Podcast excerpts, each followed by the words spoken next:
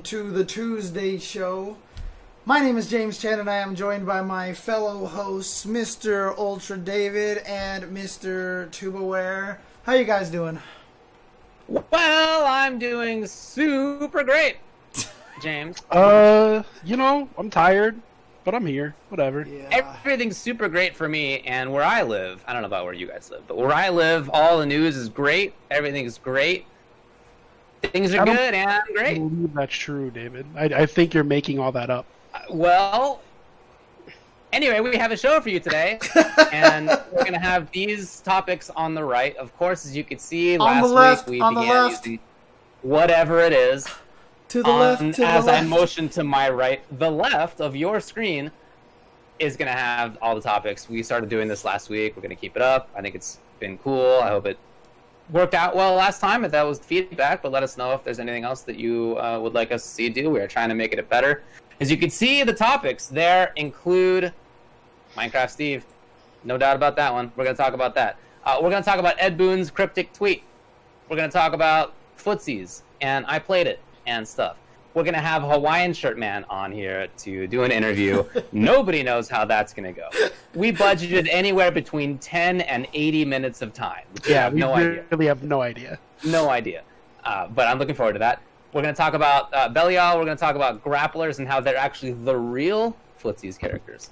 We're going to talk about viewer questions for 5 5 matchup. There's some other tournament results and stuff to get to. But let's begin by talking about this Steve fella. All right. Which, All uh, which do you mean? Do you mean Tasty Steve? Do you mean Sajam? What are we talking about here? I've never called Sajam Steve. To me, he's a Steven. Steven. Yeah, it's Steven. That's Steven. Get it right or pay the price. Uh, no, I'm talking about Steve from your favorite video game, Minecraft. You know what's really funny? Actually, you say that. I I recently started playing Minecraft. Really? like legit. Yeah, yeah. Why not? I mean, Uh, it's, it is one of the best or the best selling game of all time. Uh, it is extremely popular and has been for many years. Every single person who was born in the 2000s has played it at least 500 hours. Every single person, Every for sure. yeah. I mean, that's that's law of the land. It's the law. It's the law. my- So it was announced that Minecraft Steve is in Super Smash Brothers Ultimate, Yeah. along with Alex and Zombie and Enderman. You can pick whichever of those. Uh, that was announced in a direct, and that direct announced that in a few days after that, Sakurai would have a lot more of a breakdown, and he did. And he talked all about the character. Very funky, unique game mechanics that this character has, especially in, I mean, in the context of any fighting game, honestly, but especially in a game like this. Uh, so he can gather materials just like Yep. in Minecraft, right? You're breaking blocks, you're gathering materials. You can use those materials in any number of ways. You can use them to craft or reforge your weapon, and you have three different weapons. You have uh, the ability to create a block, you have the ability to create multiple blocks. You have the ability to use his minecart. And in order to do that, you have to use materials. So he has all of these things that are tied to the materials gathering mechanic. Uh, and, And the- on and the- top of that, he has different stages, uh, or he has basically forced a way that stages will work in this game. Now, Sakurai said that they basically reprogrammed how stages work, and did that so that they could build blocks on every stage, so that different stages would have different like ratios of the materials. Yeah, so and- depending I mean, on depending super on complicated. yeah, depending on what stage you're on, you'll mine different materials specifically. Like on Donkey Yes. Kong's, you know, the on the stage with the barrel on the bottom, since it's all wooden planks, you get mostly wood, you know. And then if you're on like a castle stage, you mostly get whatever cinder blocks, and on the beach you'll get sand. So yeah, You know, I just I just wish that other fighting game devs had the not only the the passion to do things like that for other fighting games, but the money and time and ability. That's like- that's true. That is that's honestly Nintendo a just has you know endless as the, the endless pockets, right? They can just throw money at this stuff. And Capcom doesn't have that. ArcSys doesn't have that. Bandai Namco doesn't have that. So we don't No. we don't get that type of stuff that Smash players do. Man, I'm just I'm jealous, honestly. We'll, we'll, we'll, we'll talk about that in, in a sec, but uh, just to round it out in terms of the news itself, different stages can have the ability to have to be like uh, uh, Final Destination, like the tournament stages, right? Right. Um, Battlefield and stuff. And when you do that, it stabilizes, so it's no longer like Okay. random uh, materials. It's just like a set kind of material per Oh, stage okay, gotcha, gotcha. um, which is great. So he like specifically talked about how they're designing not just with all of these things they're thinking about, but also like tournament players like to play on a set number of stages, and they like to have the ability to know what's going to happen. And so, okay, you know, we uh, did this for them. Uh, he talked all about that as well. And then That's so I guess that's it. Let me let me check the notes that I put down, but I believe that's it for the news itself. He said that Nintendo specifically asked him to make it, and he like was talking about how uh, he wasn't sure how it was going to work, but like they wanted him to do it, so he did it. I thought I thought all that stuff was super interesting as a experience with Sakurai, and the character itself I think is super sick. Dude. But all right, all that, that that's all the news. What do y'all think about Steve, Alex, Zombie, and Enderman? Dude, the, the the that one little clip of um, Hungry Box reacting to things when Jigglypuff put him to sleep, he actually goes into the bed, and Yeah. then Right. when Kirby absorbs him, Kirby turns into a cube. I mean, seriously, Nintendo. I mean, Sakurai, like you are going above and beyond. Like, it's I, I've never even played Minecraft, okay? Because clearly I wasn't born after the 2000s. Um, I or haven't. the 80s yeah, or the oh, 90s. God, Yeah. 80s. I yeah. wish. 70s, buddy. Yeah, that's what I'm saying. Or, or, or. You know but like it's the the attention to detail that they put for this character is just i mean i would want to say it's like amazing and crazy and but it's it's literally par for course. You know what i mean? Like the what they do for like terry what they did for terry was ridiculous. And so you know it's i want to be like i'm amazed by it but at the same time like uh, it's crazy that we keep getting amazed by it So yeah, like I was saying, man, I just I just wish that other fighting game devs had, you know, the money and the, the I don't want to say they don't have the passion. They obviously do, but Yeah. man, like the the money and the culture of when it's done, it's done, right? Yep. Like Yep. all these people have been waiting and waiting and waiting on new Smash characters. Well, this is why you wait, man, because all these characters are, are incredible. It's it's worth the wait. So I, yeah, I just mm-hmm. wish that other devs had the same ability. That would be we would get you know high quality stuff from dude you know ArcSys and Bandai Namco, and I mean not that we don't. It's just like the level of we're changing the stages for this specific character. Like we don't get that. But the, I think there's a unique thing about Smash as well, even beyond that, which is that it's this like amalgamation of really different characters from all over video gaming. Right. Whereas when DLC characters come into other games, they're fit in like as a character in that game. Like it's not sure, sure, sure. to, to have to have characters in other games is like how would Akuma play in te- like he this is this is Akuma in Tekken. This is Tekken Akuma, right? This Right. is Negan Akuma. It's not like you're not like bringing in all of the things that the character has from their own game. You're just like now the characters in this game. Right. Whereas in Smash, in at least some of these DLC cases, they have been real, uh, uh, real broad in all the stuff that they've brought in. I think this is the best example of that. But Terry's a great example of that. Uh, Ryu and Ken previously, right? Last last game are Sure. great examples of that. Uh, Hero's a great example of that. I think they, you know, the, all the spells you can do with that character are super interesting and very very detailed, very minute. And so they they have this game that they've made where the whole point of it is these are all really different characters from different games and we're just going to smash them together and in order for that to, to work Smash them that- together. bam in order for that to work they have to pick characters that would make that work but they have to they have to bring in the game right it's the game as well not just the character itself and that i think is different than how all the other devs do it um, i'm not opposed to either way but i do think it's super fascinating to see how smash does it because it's it is different i, I like it a lot Dude, just some of the stuff that the character can do when he was building the blocks to block Pikachu from returning to the stage. Yeah, that's really Like cool. that just Super seems unique. so wrong. No, it, it seems so right to me. Yeah. Right? Yeah, isn't that so interesting, dude?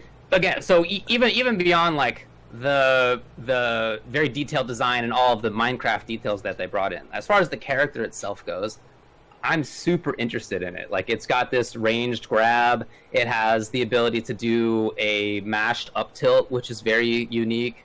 Uh, it has the ability to gimp people in like a very unique way. Uh, I I love it. I think you know, look, I'm not playing Smash competitively, but I am really looking forward to playing with the character. Just Right. when my brothers and I screw around, and I hope people play it because I'd love to see it in tournaments. Sure. One of the funniest things is like so both my brother and one of my other friends, you know, they have kids and both of their kids are completely obsessed with Minecraft and everything. So when the announcement came out, I actually went onto Discord and talked to them and I was like, "Dude, did you guys see the new announcements or whatever like that?" And so my brother was like, "Yeah, okay, that's cool. Let me go show my kids." And his kids were like, "Oh, they watched it like 3 times to see all the references and all this stuff like that." My other Right. friend went to go tell his kid and his kid responded with, "Oh yeah, I've seen it already," Nice. and he was like, Plug it's- in. "He's like, too late, man. Now my kid is gonna teach me how to set up my PS5. Like that's just how it is." Yep. Already plugged in. That's awesome. Yeah, they're getting older and they already know. uh, but yeah, the the so game. it, it's it's really hard to tell. I, I've I've been trying to pay attention to what Smash players, competitive players, think about this character. Like, is it does it seem super good? Um, and I've seen responses that are basically ranging from like it looks overpowered, like this block building thing is like absurd. Like, how can this be balanced? uh, to well, the character has pretty bad range, and like I'm not sure. And are you really going to be able to gather materials like that in a match? Like, is that practical to do while you're like being chased around? Yeah, I, I get I get shades of Phoenix Wright when I see Yeah. anything that, that involves building towards a goal like that. It's, mm, good luck. Yeah. Right, right, yeah, because you can make a block with any of the materials, but it might like fall apart as dust, like instantly, versus other stuff which requires that you hit it a couple of times. Um, and maybe you get like a great, maybe you get diamond or whatever the maximum is in terms of your weapons, but like maybe you get wood or I don't know some crap. So it's just, it seems like you'll have to know so much as the player, and you'll have to have a super strong awareness of like where you are for materials gathering purposes, what materials you have, you know, what materials you are willing to spend at any one time. So- it's just like a lot to know. Different matchups are going to be different. I'm sure different right. stages are going to be different. I'm sure all the stuff just requires like a lot of the player. So from what I've seen, competitive players in Smash are like pretty up in the air about it. But you know, we'll see when it comes out.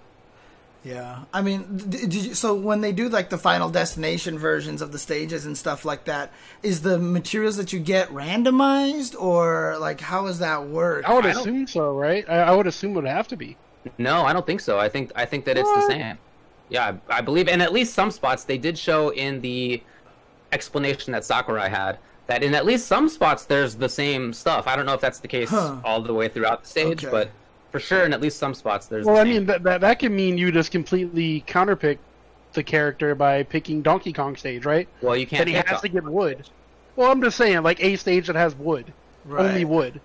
Then you just completely nullify Steve by making him pick up crappy elements. That sucks. Yeah, but I, I, don't think I think they work. just made it so that it doesn't match. I think you just get the material at that. That that is that is true on the Final Destination and Battlefield stage. right, Yeah, right, right. That's what I mean. That's what I mean spots, for yeah. those Mhm. ones. Yeah. But uh, Yeah, and the and the Lylat stage where you're like flying on the back of the yeah. spaceship. you get steel or or iron, I guess. Yeah, uh, a probably. lot like that kind of stuff.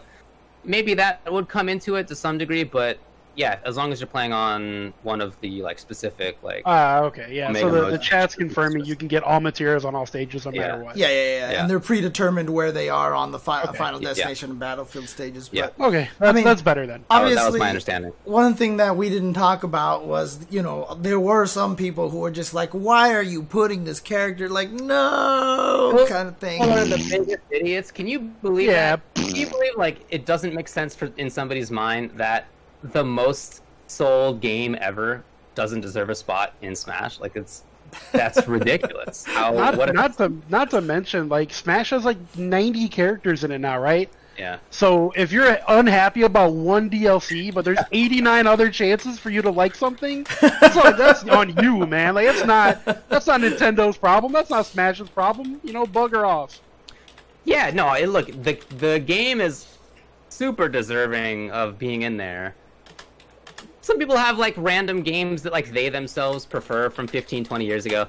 Uh, whatever, man. This is yeah, I feel like you can't quibble about this. And uh, and the way that they pulled it off, this extremely unique, interesting character. I feel like again, not even as somebody who's like actively playing competitively, but somebody who's just going to watch and play casually. I feel like I'm really excited to see people take that down. I, I'm so much more interested in that than what if it was like the next sword character from I don't know, whatever Fire other Emblem. video game. Other RPG from Japan that I've never played. I don't know. Yeah. Like what if it was that character? What a waste that would be. There's Yeah. already a hundred of them.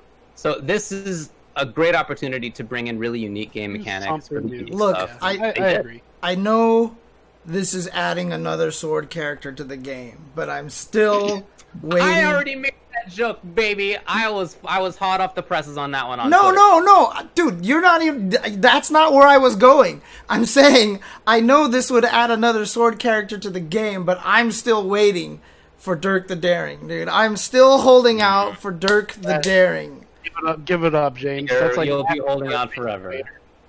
Yeah, Come on, look, they put Terry in the game, so like, there's definitely some. Terry vi- definitely had a better chance than Dirk the Daring. for sure. Uh, Yeah. Dirk the Sorry, Daring James. is classic. He is an icon in video game history. He definitely needs to be in there. I feel like history is doing a lot of work there. Like that is a super Yeah. operative word because Terry, Steve, all these other characters are not just 40 years ago; they're also today. Whereas Correct. Dirk the Daring is from 1972. I mean, Minecraft Yeah. wasn't from 40 years ago. No, I'm yeah, saying, I'm saying, I'm they're, saying they're, they're, games around from today. today. Yeah, yeah. today. But I mean, that's Yeah, the thing, right? They don't have to do that. They put Okay, that's enough on that topic. We are at time. they put Pac-Man in the game. Ah. James, we're at time, James. Everybody knows Pac-Man. All right. Steve looks sick. Well done. Well done. All right, let's move on to the next one now. Do you have the ability to put this up on the internet? Uh, I could if you want me to. I do. This is, as you can see, we're going to be talking about They Are Coming. That K could tip you off as to what this will be. This is a Mortal Kombat announcement. Ed Boon tweeted very simply that there's going to be an announcement Thursday morning at 6 a.m. Pacific time, 8 p.m. 8 a.m. Uh, Central time. And I think James is dragging up that uh, that teaser, the teaser to the trailer. Yeah, The announcement of the announcement. Um, but yeah, so I mean, while James is bringing it up, it looked like Boon had tweeted out a like eight second clip of what we should expect. So, or you know, what we might expect. Yeah, yeah. Well, then we'll get involved in some stupid speculation once it's been shown. Sorry, this this thing is chugging. My my my Google Chrome is chugging right now, dude. We'll talk about this in a little bit. This will hopefully all change very soon. Like Yes. I'm literally scrolling through the Google Docs and it's like not moving at It's a little further than that. A little further. Dude, than I'm that. trying There to it is. scroll. I can't even get to the tweet because my thing is not scrolling. Trust me. Well, only for so long will you have to deal with that, James. Yeah. We'll talk about that later as well. We will. They are coming with K. Yeah, dude, Time is something is going as on here because I can't even read my Twitch chat on the Google Chrome right now. It's something's wrong with my internet. It's actually not You My sure it's computer the internet? right Because. I think the stream is still going through just fine. Yo, yeah, yeah, yeah, yeah, but like something's weird. Like my whole Chromecast is pixelated, and the Chromecast has nothing to do with PC. There's something wrong with my machine right now, or it's just internet or Ev- something. everything's wrong with your machine, James. Well, it's not the machine right now. Like I said, that's the problem. What is happening over here? Okay, there we go. Yeah, people, Frames are dropping. yeah. I think there's something wrong with my internet. Actually, It's, I, dude, it's definitely your your computer. I think, James. It's being overloaded. It's too much, too much going on. like I said, All right, let's Chromecast go has for, like, nothing to do with seven-second it though. Chromecast has zero to do with my computer. That's not how Chromecast works. Well, right, but it's not just the Chromecast. Anyways, But I'm uh, saying you- that's what I'm saying. working? The Chromecast is pixelated. So there's something more that's wrong than just than just my Alright, computer this, right this now. is the thing. Can you press play on this thing? Yeah, are, are we watching the video?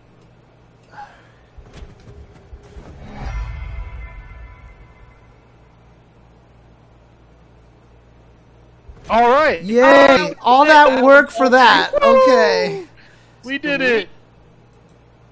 Anyway, there it is. So some Tarkatan, which is the same species that Baraka is, if you are unaware, is running in the forest, and he's looking behind him, and who knows? Nobody knows what's behind him, but this tweet from Mortal Kombat says they are coming, and so that you know, there's been rumors about DLC for a long time. New characters coming out, a new combat pack coming out. And this says they are coming, so maybe more than one character being announced as well. I don't know. What do y'all think about this? Uh, I feel like it's pretty obvious that there's going to be more than one character Okay, announced okay, or wow, shown, at alright. least, at least tease that. All right. However, I feel like the the the tease that they're trying to get at here with you know someone running through the forest is very clearly Ash from the Evil Dead. If Why? anybody's ever seen an Evil Dead movie, uh, there's these clips and scenes in the movies where an unknown presence is chasing people through a forest. Uh, we don't see the the presence. There's nothing tweeted or you know shown in the clip there, but someone's looking backwards and running just like the uh, Evil Dead movies. Uh, also, Warner Brothers had accidentally sent out emails regarding Evil Dead and Ash, um, like a year ago at this point. So I feel like- language. Yeah, Some uh, lawyer put that in there. yeah, that's what I'm saying. Yeah, Yeah. exactly. Like yeah, copyright stuff. So Yeah. I, I feel like it's pretty obvious that he was coming, and this is a, a great way to to you know kind of tease that he's on the way. I think that's right. I think I as soon as you reminded me of the scenes from Evil Dead, I was like, yeah, that totally makes sense. And of course, it's not it, even before that, even before the the leak of that, there were rumors that Ash was going to be involved. Oh, yeah, forever, for sure. forever ago. So For sure. yeah, that makes sense to me. And I think that's cool. I mean, Ash is like exactly their kind of character when it comes to putting it in movies. Is it from? Does Ed Boon remember it fondly from the 1980s when he was in his youth and he really liked horror and action movies? If so, it's going to be a character in Mortal Kombat. Yeah, but see, the Like, problem that's with right? it is Ash isn't made today. He's not popular today. so there's no reason neither to is- put Ash in Neither the game. RoboCop. Neither is RoboCop. Right, yeah. Neither is Alien. ne- uh, Terminator. neither is Neither is Terminator. Yeah, Dirk these the are- Daring Terminator either. is worth it. Neither is Dirk the Daring. oh, this is. I didn't realize you were going there because that's so irrelevant to modern times. In my. Also, uh, these are all franchises we're talking about. RoboCop's a franchise, Terminator's a Yeah, franchise, yeah. Alien's a franchise. Do you guys not Yeah. realize? Evil Dead is a franchise. Do you guys not realize how big Dragon's Lair was back in the day, dude? I do, I do. I've, you know how I know, you know how I know is I've read the history of it. It's in history books. It's in history books. Um, whereas I'm still experiencing, you know, Terminator. Definitely, there's still stuff like happening, like even recently, right? There's the Yeah. movie. Evil so- Dead as a show. Yeah, right, right. So that that makes a lot of sense to me, and it's got these angles of both like old people recognize it, which is a requirement for being a Mortal Kombat DLC. Jason, Freddy from Friday the Thirteenth, like yeah, these ancient 1980s characters. I really think what happens is that Ed Boon is like, you know what character I liked from movies back in the day, and then they're like, okay, Ed, we'll put it in there. I think I really So- think that. Here, here's my thing with Ash though, and every every time we're seeing one of these DLC characters get added to Mortal Kombat, uh, there's always the antithesis of that character, right? So we had Alien and Predator, we had Jason and Leatherface. Oh. Um, so when we had RoboCop and Terminator, right? And there was a RoboCop vs Terminator video game in the '90s, things like that. Interesting. Um, where where does Ash like? What's his antithesis? What does Ash fight against? Like, I don't know what that goes with. That's the only thing that would make me think maybe it's not Ash. huh. But Hmm. yeah, I, a I, I just don't. I just don't know what he what he, who he fights against, if not the Evil Dead. It could be Rambo. But but why? that wouldn't make any sense. All the other ones that name made sense. Why does Ash fight Rambo all of a sudden? I don't know what to tell you. All right, I don't know. Fair enough. They both have boomsticks. I'm not really sure. Yeah, But maybe, I I, do, don't know. I do think that Ash could be cool. He would fit in the universe of MK obviously quite oh, well. very well, very well. All right, is Mileena gonna get announced? I think so. Do you really? I do actually, yeah. I I, I feel like it's they're not going to keep her out. I don't think Ed Boon would, and like purposely antagonize people and say, "Oh, she's never coming back." If she wasn't actually coming back, like it's such an Ed Boon move to be like, "No, there's no way," and then it happens. So I, I do I- actually I- think I almost feel like- back. I feel like the way that they people yell at him so much in every tweet he puts out that it's like, hey, here's this tweet about what I had for lunch. Where's Mileena? Where's Mileena? Like I feel like if I were Ed Boon at this point, I would ixnay Mileena forever. Dude, I, I hope you're right, so he doesn't encourage behavior like that. I hope you're right, James. I agree. I hope it's not her because I absolutely agree with both of you that the behavior of Mileena fans has been absurd. Like Yeah. absurd. Like Ed has occasionally put up like serious tweets. Like he's mostly a joker, but sometimes he does things up on Twitter that's like about actual news or politics. And every even on those, even like I was Mhm. sorry to hear that somebody passed away. It's like here comes Yeah. some idiot. Mileena nerds. Uh, yeah, uh, it sucks. I like I said on Twitter recently. It's amazing to me that he still uses Twitter and checks the replies, and I know he checks the replies because I have seen him specifically retweet replies and read replies to tweets where where I was like saying this about him. I can't believe he, he reads stuff, and he retweeted it. And when that happened, I got the floodgates opened on me Yep. of who talking about Mileena and whatever other nonsense. Mute And the while that was conversation. Sometimes, yeah, he would still be reading the conversations, and he did reply to some of them or like some of them. So he's still. I don't know how he does it. He has stamina like nobody else, I guess, but You he's doing that somehow. Anyway, I hope it's not Mileena. I Dude, hope you know what would be not the her. best? You know what would be the best? If they put Mileena in the game in Ash's intro, she comes out of the ground as a zombie, and then Ash like blows her away with the shotgun and goes groovy, and they do that at the That start of the so at the start of the intro, like that the the trailer comes out, and she's like ah, and then all of a sudden she gets blown up, and he just goes groovy, and then That that's would it. be like, so godlike. Oh, Dude. James, dude, it Well, can't live up that, but Mileena's- it's such a great idea. Mileena's half Tarkatan or whatever, right? Like she's half Baraka's She is, yeah. race, right? So that dude, that actually makes a lot. Dude, that would be so cool. I just remember the the Ninja Turtle announcement for Injustice and how cool that was. Yeah. yeah. I could see them doing something dope like that for for the Ash announcement too. I hope so.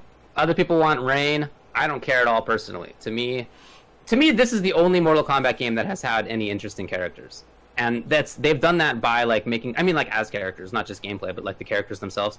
Um, they've done that by like taking characters that I thought were throwaways, like Baraka and Skarlet, and being like, they actually they have real personalities and they have motivations and they're they are cool looking and they could do that with Rain. Maybe Rain ends up being cool, but to me, no Mortal Kombat character has ever been cool until right now. So, anyway, we have run out of time. James, can you put the timer back on the screen that Tubo and I are looking at? Oh yeah, yeah, yeah. Sorry about that. I moved it over to put the video on the screen. Okay, gotcha. All right, sweet. So we have run out of time. Let's go to the next topic, which is, as you can see, about Footsies, which is now on Steam. So Footsies Rollback Edition has now been released on Steam. Footsies is a 1v1 super, super simplified fighting game, which is what it sounds like. It's just you and the other person with the same character, mirror match always, uh, playing for footsies. You have a Ryu crouching medium kick, you have a third strike Ryu close medium kick, and you hit try to hit confirm each one of them on a whiff punish or just hit confirm by itself into a Ryu donkey kick for the knockdown. Whenever you get a knockdown, you get a point. Um, you also have the ability to like guard crush. You can you can block, but if you get hit three times while you're blocking, uh, you will get guard crushed, and then they can knock you down. But you can cancel the guard crush into a raging demon, which will get through their thing. You have dashing, so it's really simple. There's only back and forth and one attack button. Now, Um, can, So can there's you? also DPs. You There's didn't mention also DPs. yeah, you can hold the button and do a random dragon punch, or you can hold the button and do a far, super far uh, donkey kick from even further than they expect. So, with one button and left and right, HiFight has made a game that has a lot of stuff going on. It's been out, but now, like I said, it's on Steam with rollback, so you can play online.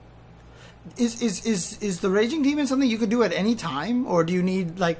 I know there's no resources in the game, so. Yeah, I think it's only when you're in Guard Crush. Oh, really? No, because I've seen No, you, dash you, up you can dash up and do it. Yeah, Yeah, I've seen up dash and. Raging oh, Demon. okay. The, the thing is, a demon has very short range. I mean, it, it goes less range than any of your normals. Oh, okay, okay. Only when I don't know what the I don't I don't know what the, Oh, the deal is. why. Yeah. Okay. So, I, so I've only seen it on Guard Crush. So you can only do it when you have zero shields, which means that's like that's why I've seen it. On Uh, and I'm pretty sure sense. it's just like what attack, attack, forward, attack, attack. It's like yeah, something like that. Yeah. But yeah, Anyway, it's, uh, it's been really successful. It looks like if you look at the Steam sales charts, uh, it's consistently been one of the most sold games recently Yeah, dude. um, of like the new game, So that's really really dope for HiFight, man. Good for him. Dude, he just says Yeah, you can use it once per match now, is what it is. Because I definitely saw like round one fight dash up Raging Demon or something, so I think it's uh, Oh, okay. once per fight. But yeah, I mean the thing Yeah. about it is what he's been doing with it. Like he's even put all like these little whiff punishing training tools. He's made an arcade mode with different personalities of like the uh, the character, the the opponents and stuff like that. The amount of love and work that he's been putting into this game is really great, and also a sign of what happens when one person or few people are in charge of their own game and can make all their own decisions. Because uh, Yeah, yeah. I mean, this is not one of the topics we have listed, but I, I can kind of segue a little bit into this. But Code Mystics has even said, look, we want to put lobbies into KOF UM 2002 UM, which has been wildly popular right now because it just got that rollback netcode and people are playing it and they're like, this is amazing. But Code Mystics was like, we can't put it in there unless SNK lets us you know, budgets us to do these things. So let them know. And this is always the hardest thing, right? So it's like you have big company versus indie developers, and it's why there's a lot of push towards the indie developers these days because they can actually show the love and the care that they want into their games, you know? Yeah, I think that's all totally right, and and I think it's a lot of fun. Uh, I've just been playing, so I picked it up yesterday uh, for the the new version, and I have been trying to do hit confirm practice and whiff punishing practice, and these are such cool little mini games in the training mode because it tells you all the info that you need. So you're just trying to get a hit confirm, right? He has the dummy set to auto to random block, and when it hits, you're supposed to do the second uh, attack button follow up for the donkey kick for the knockdown, Right. and and it lets you know where you are in the like hit confirm window, which goes up to 18 frames, and if you're in 19 frames, you're too late. 18 frames, you're good, and it tells you like what your reaction was. Right. And so it tells you that all the way up to like 29 frames I've seen. I'm not sure if it goes further than that, but uh, at least that. And so it'll let you know. My best so far is 14 frames, which is really rare. In general, I've been, I would say my average is like 19 to 20 frames. So like I'm usually just outside of the window for it. But I'm really interested in in trying to train it up. It's such like a, a boiled down idea of a hit confirm and I think it's definitely doable to improve. I already feel like I'm improving slightly, so I'm working on that. And the whiff punishing mode is also exactly what it sounds like. Uh, they have the dummy putting out random attacks, and you have to try to whiff punish it on reaction. And it's the same kind of window where it'll tell you like if you're just a little late, 19 frames, right? You're just a frame off.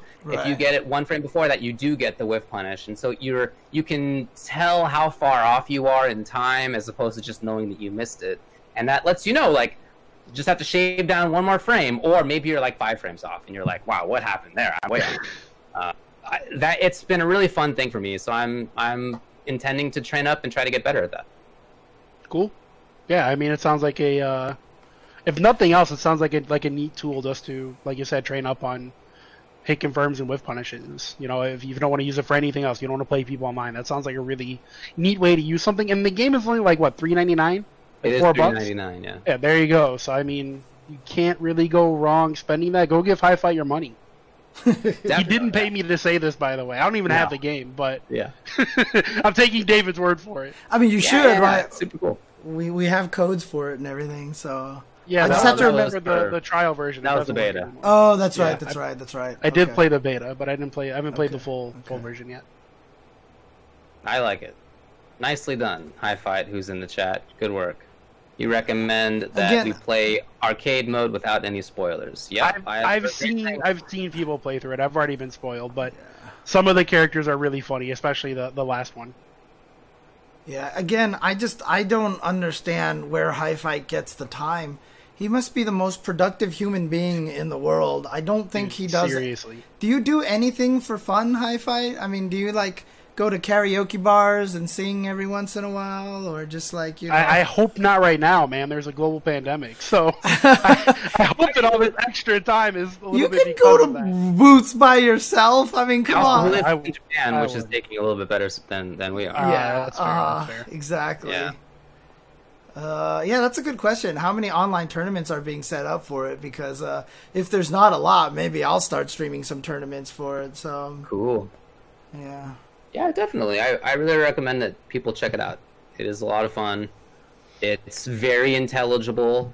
You know, there's you're not you go into training mode for a minute and like you know all the things, but there's still significant strategy in there, and, and I like that a lot. I think it's a really nicely done thing. It just it has made me think of things that were similar ideas of like how to boil down a fighting game in a way that's still interesting, like a dive kick or like a senior footsies. Right, those two I think are like sort of progenitors of this. And those have been really fun for me in the past. I spent a lot of time in dive kick for sure. I played that game a lot, and uh, and really had a blast. And a few times that I saw Senior Footsies, I played that as well. So it's really cool to have a game that's like this, so we can just play from home. Nice work. yeah. And I Thanks, still Hi-Fi. I still have a theory that HiFight is actually more than one person. That the TH after HiFight stands for the herd. So he's actually HiFight the herd. There's more than one of them, and that that's how they watch every single stream and have highlights. You know, the hive. There you go. HiFight the hive. There you go. So The Dread Pirate HiFight. exactly. oh man. oh yeah, but nice work. Nice work out there. All right. Thanks to Balbury and to uh, Vitrix V, by the way, for the subscriptions. Uh, anything else to say about footsies? Uh, no. Okay. No, I don't think so. In that case, let's get Hawaiian Shirt Man going on. It's on. time to party, bro. Oh, We, God. again, we have a Hawaiian Shirt Man on here for the interview. We're gonna take a break and get that set up. Uh, I don't know how it's gonna go. I We- absolutely have no idea. we have Can I have a idea. conversation with them? Can I be like, hey, hi, uh, can, hey, uh, uh, uh, Hawaiian Shirt Man, um, where are you from? How long you been playing fighting games? I have no. Can we talk like that? We'll see. I don't know. All I care about is partying, You do care about partying. bros. Bros. All right, let's take a short break and we're going to work on that. We'll be back in a little bit.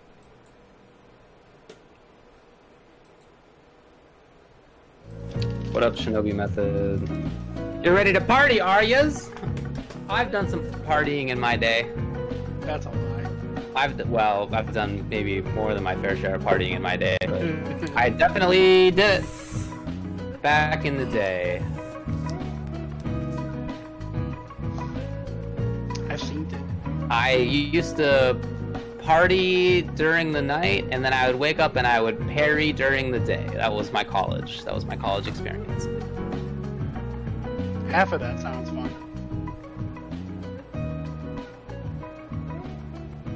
Third Strike sucks. Hey, Brandon, I think you're muted. I don't think anybody can hear you. Am I really? No, don't you're not you. muted. You should be there. Hey, Brandon, I think I, I think nobody can hear you. Uh, nobody caught the last clip. That you... Oh, I, I said Third Strike sucks. Yeah, sorry. You know what? I just got a message from my phone. It says that we have to kick Tupperware off the show. Unfortunate timing. Yeah, I mean, in case you didn't hear him, he said third strike sucks. Just just repeating that. Yeah, I think that no, I think that'd be super cool. Uh, I mean, I've always been the kind of guy who has a lot of novelty socks, so I would love to buy Third Strike socks for sure. Do do you actually have a lot of novelty socks? I don't believe that. Yeah, I used to have a lot of novelty socks. Used to. Hmm. I mean, let's put it this way: Third Strike socks being a novelty sock would make sense because Third Strike is such a novelty game. So True. Very much not a Street Fighter game. yeah, it's basically the least Street Fighter of all Street Fighter games. It's like its have to own thing. It's like barely. Yo, you a- know, speaking of Street Fighter though, you know what's really cool is the Alpha 2 tournament Justin ran. Oh yeah, yeah, yeah, yeah, that was really cool. Man, we should have added that to the tournament results. Jeez, what was I thinking? I forgot about it completely. You're getting quieter, Brandon. So I'm not, I'm not. I'm not moving my mic. I promise. I'm just sitting in the same spot, uh, talking. Let's see, that's the wrong one. Hello, everybody. Welcome back to the Today Show. There is no reason why David and I have changed at all whatsoever. Uh, but oh dang, now your color is even different. So now the green screen thinks your beard is part of it, and so you're you look so funky, David. It's intentional, James. That's how I. Party. That's how I party. Oh no, it's going terribly. Oh, oh, oh, oh. Okay, maybe. Oh, you're back. That might be a little bit better. But we have uh, a completely unknown situation here. This is either going to turn out to be amazing or completely crazy.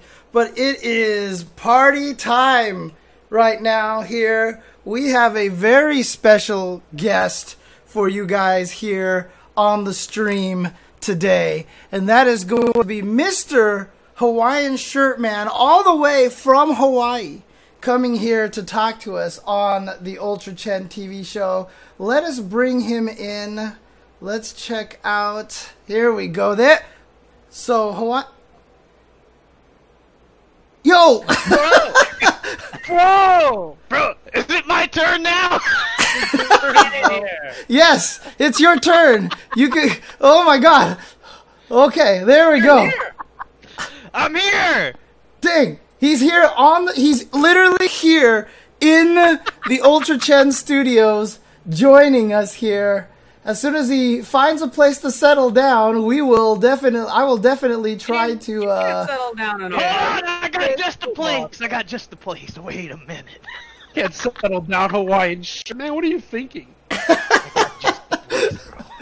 also, can I can I point out right now? I'm the only fat guy here, and I don't have an Hawaiian shirt. There's something wrong with this. I know, right? What happened, dude? How have you not have? How do you not have a Hawaiian shirt? It's like something that you're guaranteed to have. Wait, what is happening over here? Oh, all right. Changing the scenery, bro. What up, man? my monitor my the, the the space that I've allocated for him isn't big enough to to really display a oh rules that constrain other men. Did it say Ultra nothing Chen TV on his- Shirt did it say ultra chen it does it says Man. Let's go.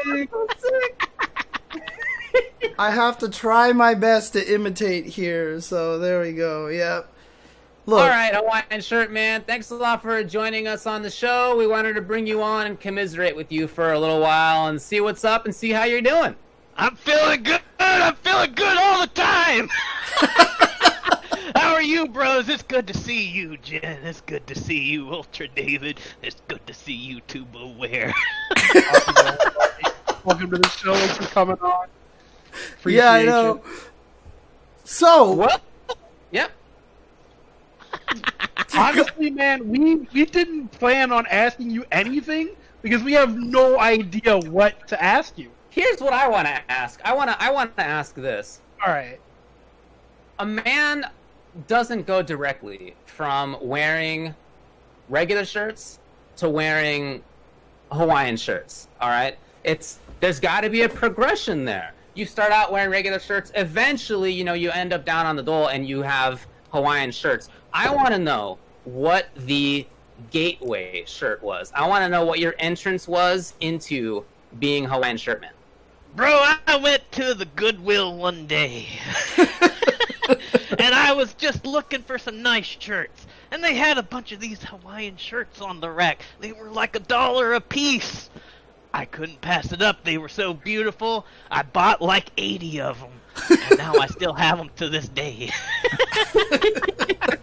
Is it is it still a good deal after you spent eighty dollars on shirts though? I, I feel like you eliminated the purpose there. 80 shirts, bro! 80 shirts! All right, For a dollar right. a piece! Yeah, You you're can't right. You're right. You're right. You're right. Uh, well, a question. I mean, obviously, you know, we're a fighting game show. I'll try to keep this a little. Fi- what brought you into Street? Like, how long have you been playing fighting games? What got you into Street Fighter Five? Bro, I played Street Fighter since I was a little boy. And I played it on the Super Nintendo. I went to the grocery store and I played the hyper fighting. I love Street Fighter. I love fighting games. I love most games. What got me into this is one of my friends told me about this little thing called Texas Showdown a few years ago, and I went there and I had a good time. I didn't win. Uh, Alex Valle, he beat the crap out of me.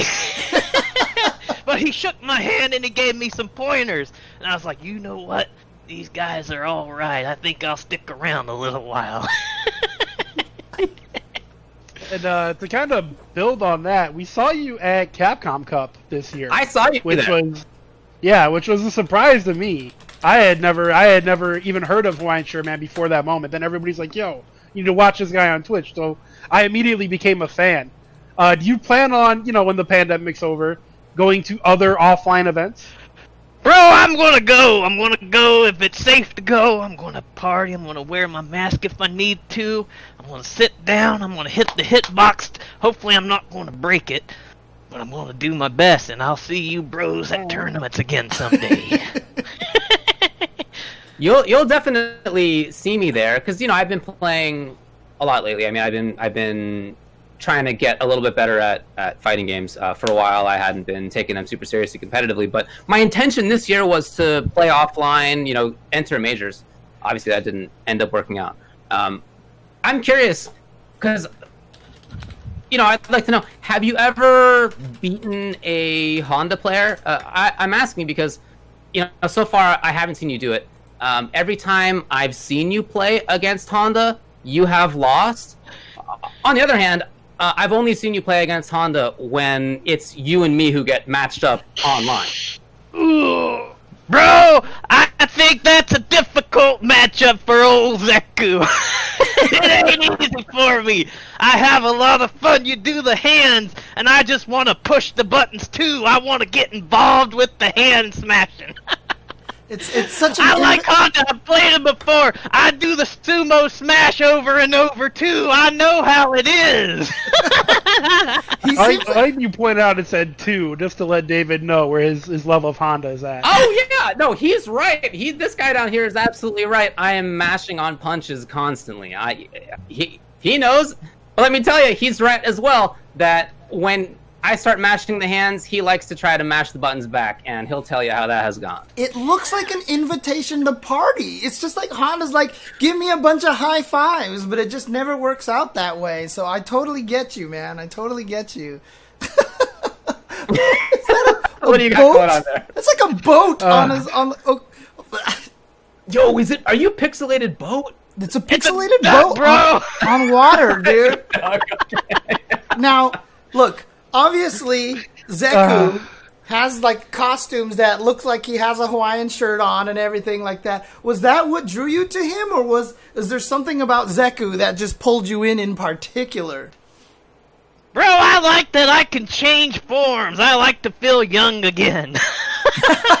and the fact that I could do that over and over, I could be a mature gentleman or I can be a young buck.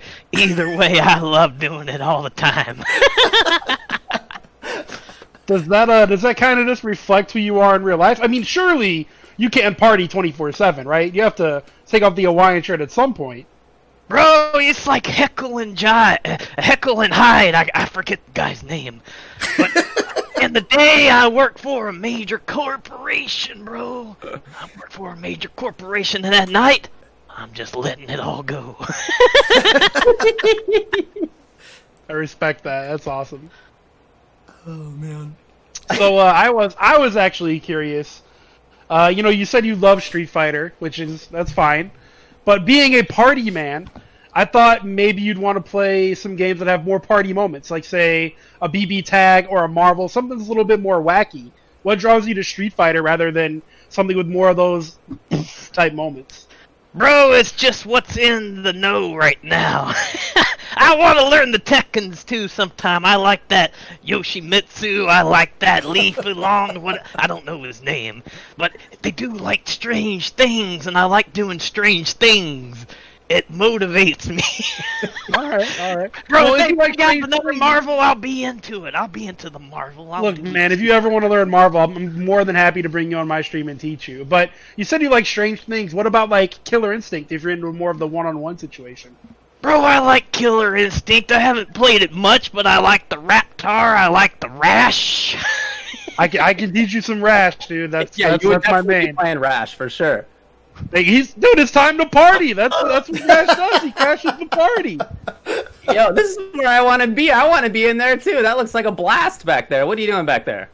I like to gamble a little bit, but bros, there might be kids watching, not not promoting gambling.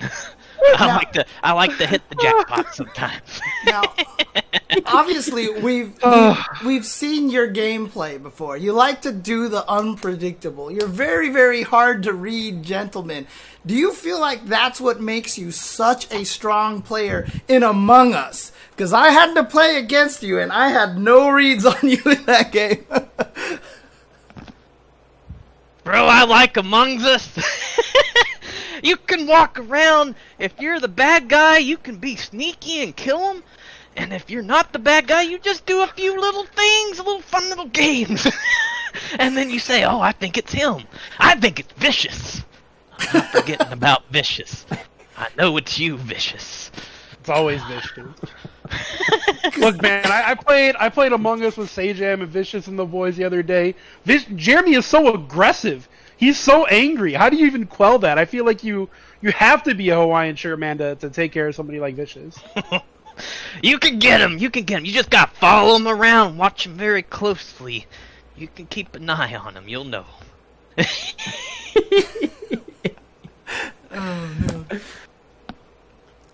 so Looks Well, like you're mean- enjoying yourself in the Yeah. in the gambling parlor back there. Uh, what kind of stuff when you play? Uh, do you play when you like to gamble? What's your game?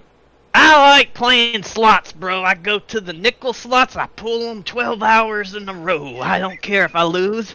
I'm just gonna have fun hearing the noise. They're gonna bring me some drinks on by. It's gonna be a fun time. So you play slots in exactly the same way that you play Street Fighter? Is what you're telling me? over and over and over again. it's gambling, gambling the whole. Walk up DP. Have you- Walk up DP. Have you ever thought that maybe you you party a little too much? Like maybe you might need some help there, man. It sounds like you might have some issues with overdoing some things. Bro, I have a little budget. I don't get too carried away. I, I, I might spend five hundred dollars at a time, but then that's All right, what I'll right. cut myself off at. They'll give me a free pizza and I'll go home happy. I mean, Uh, that's true. what uh, like how has it been now i mean like obviously a lot of people had heard of you before I were as soon as I saw that you were there, I had to follow you around and record some of the matches and s- like recorded stations and everything. But you know, how has it been? Like since then, I feel like you've become such a popular f- FGC. Your stream is blowing up and everything. What's it like? How has your life changed, Hawaiian Shirt Man? Now that you are an FGC celebrity. Bro, I don't consider myself to be a celebrity. I go on there two, three hours at a time and I have a good time. People join me, they say hello, they like what they see, and I like doing it. That's how I like it. I don't care about the fame, I don't want the clouts. Gotta be major, I'm just doing my thing, having some fun. And and you know to kind of build on what you're saying, where you don't want the fame and the clout. I was actually uh, in your stream the other day, and I noticed that you said you collect newspapers to give to local pet kennels, like local animal kennels, to make sure the animals have like somewhere to sleep on. Because I didn't know this, but I guess that's a problem with kennels. They don't have enough newspaper.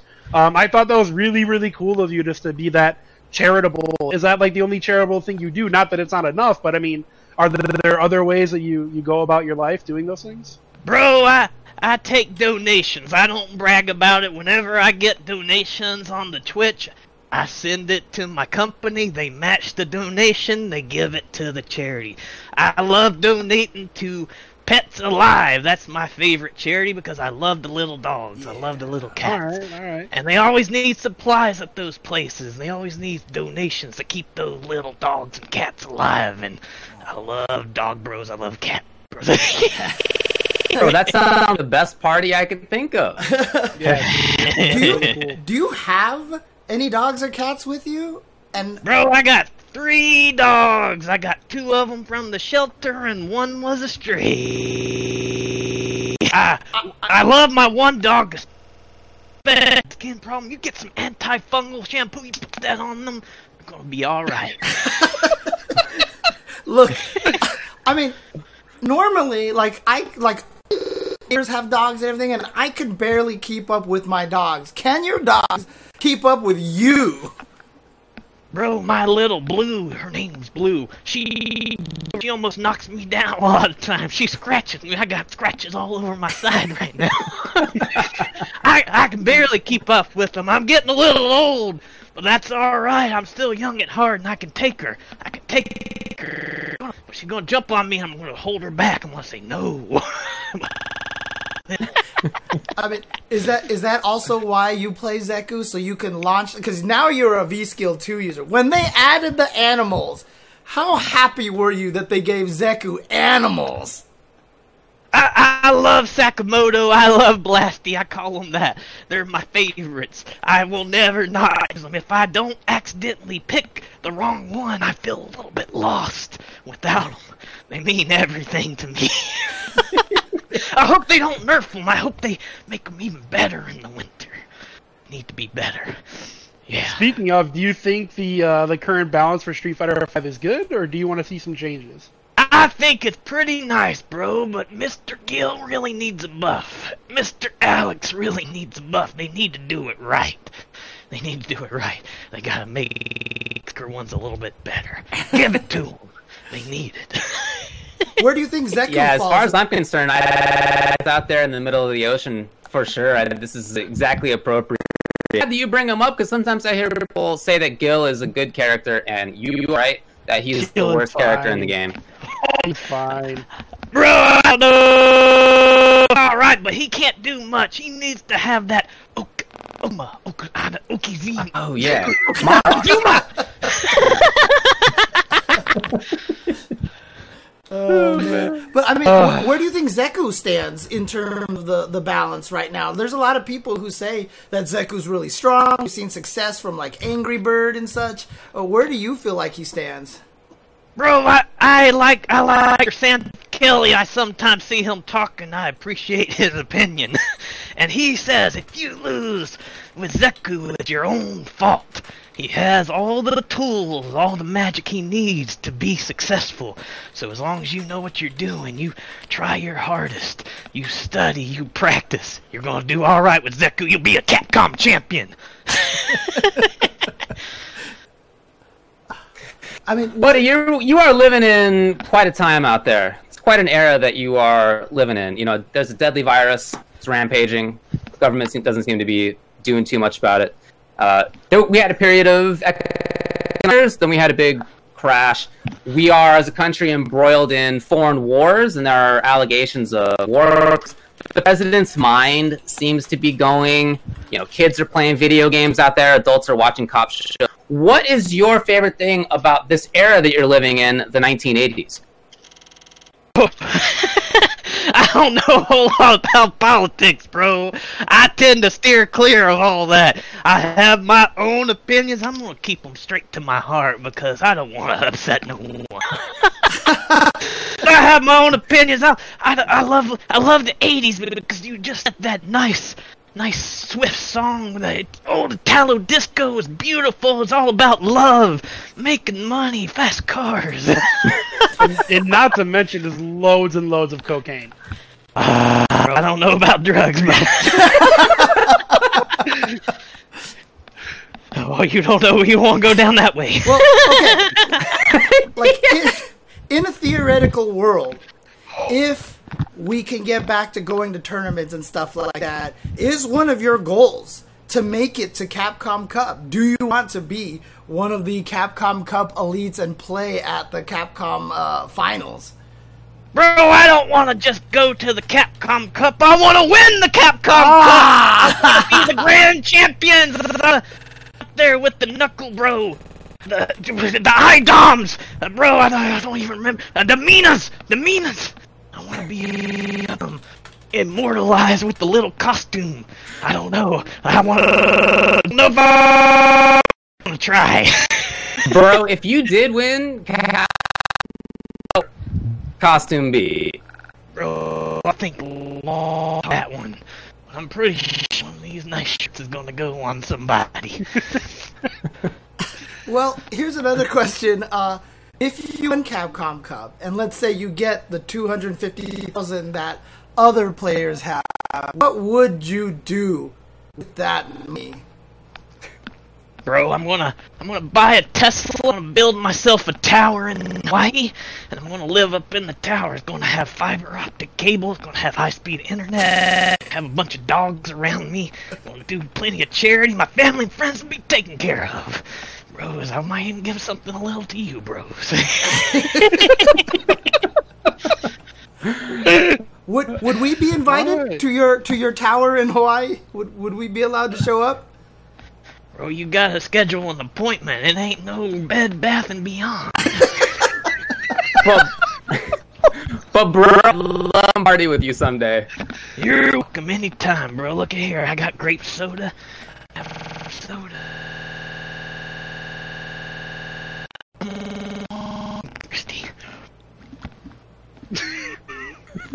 Alright, dude. Good grape, grape soda, bro.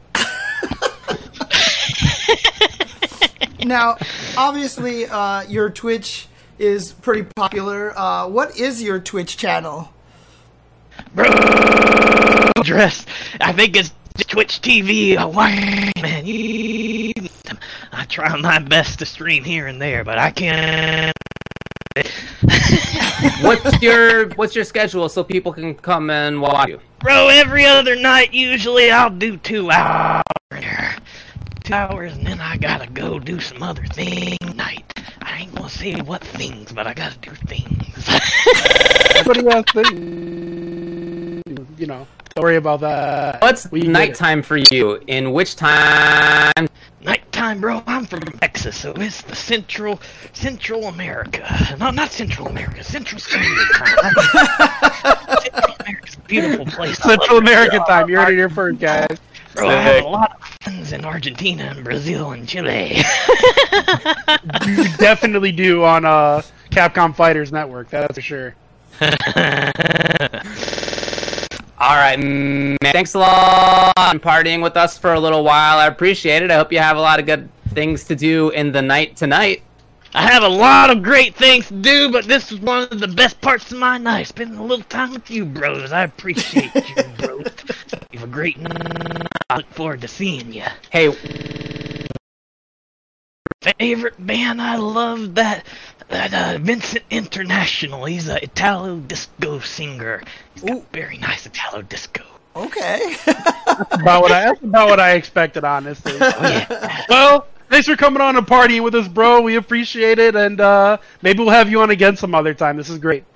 Bro, I would appreciate that. I love you, bros, and I feel the groove oh with you, and I hope you have a great rest of your night. yeah, and I will say All one right, thing, though. HSM. I, I, Party on, bros! I, I await the time when we can see each other in person again. So. party on, bro! Party on. oh man. well, that one as, as well as, as I thought it would, so that's cool.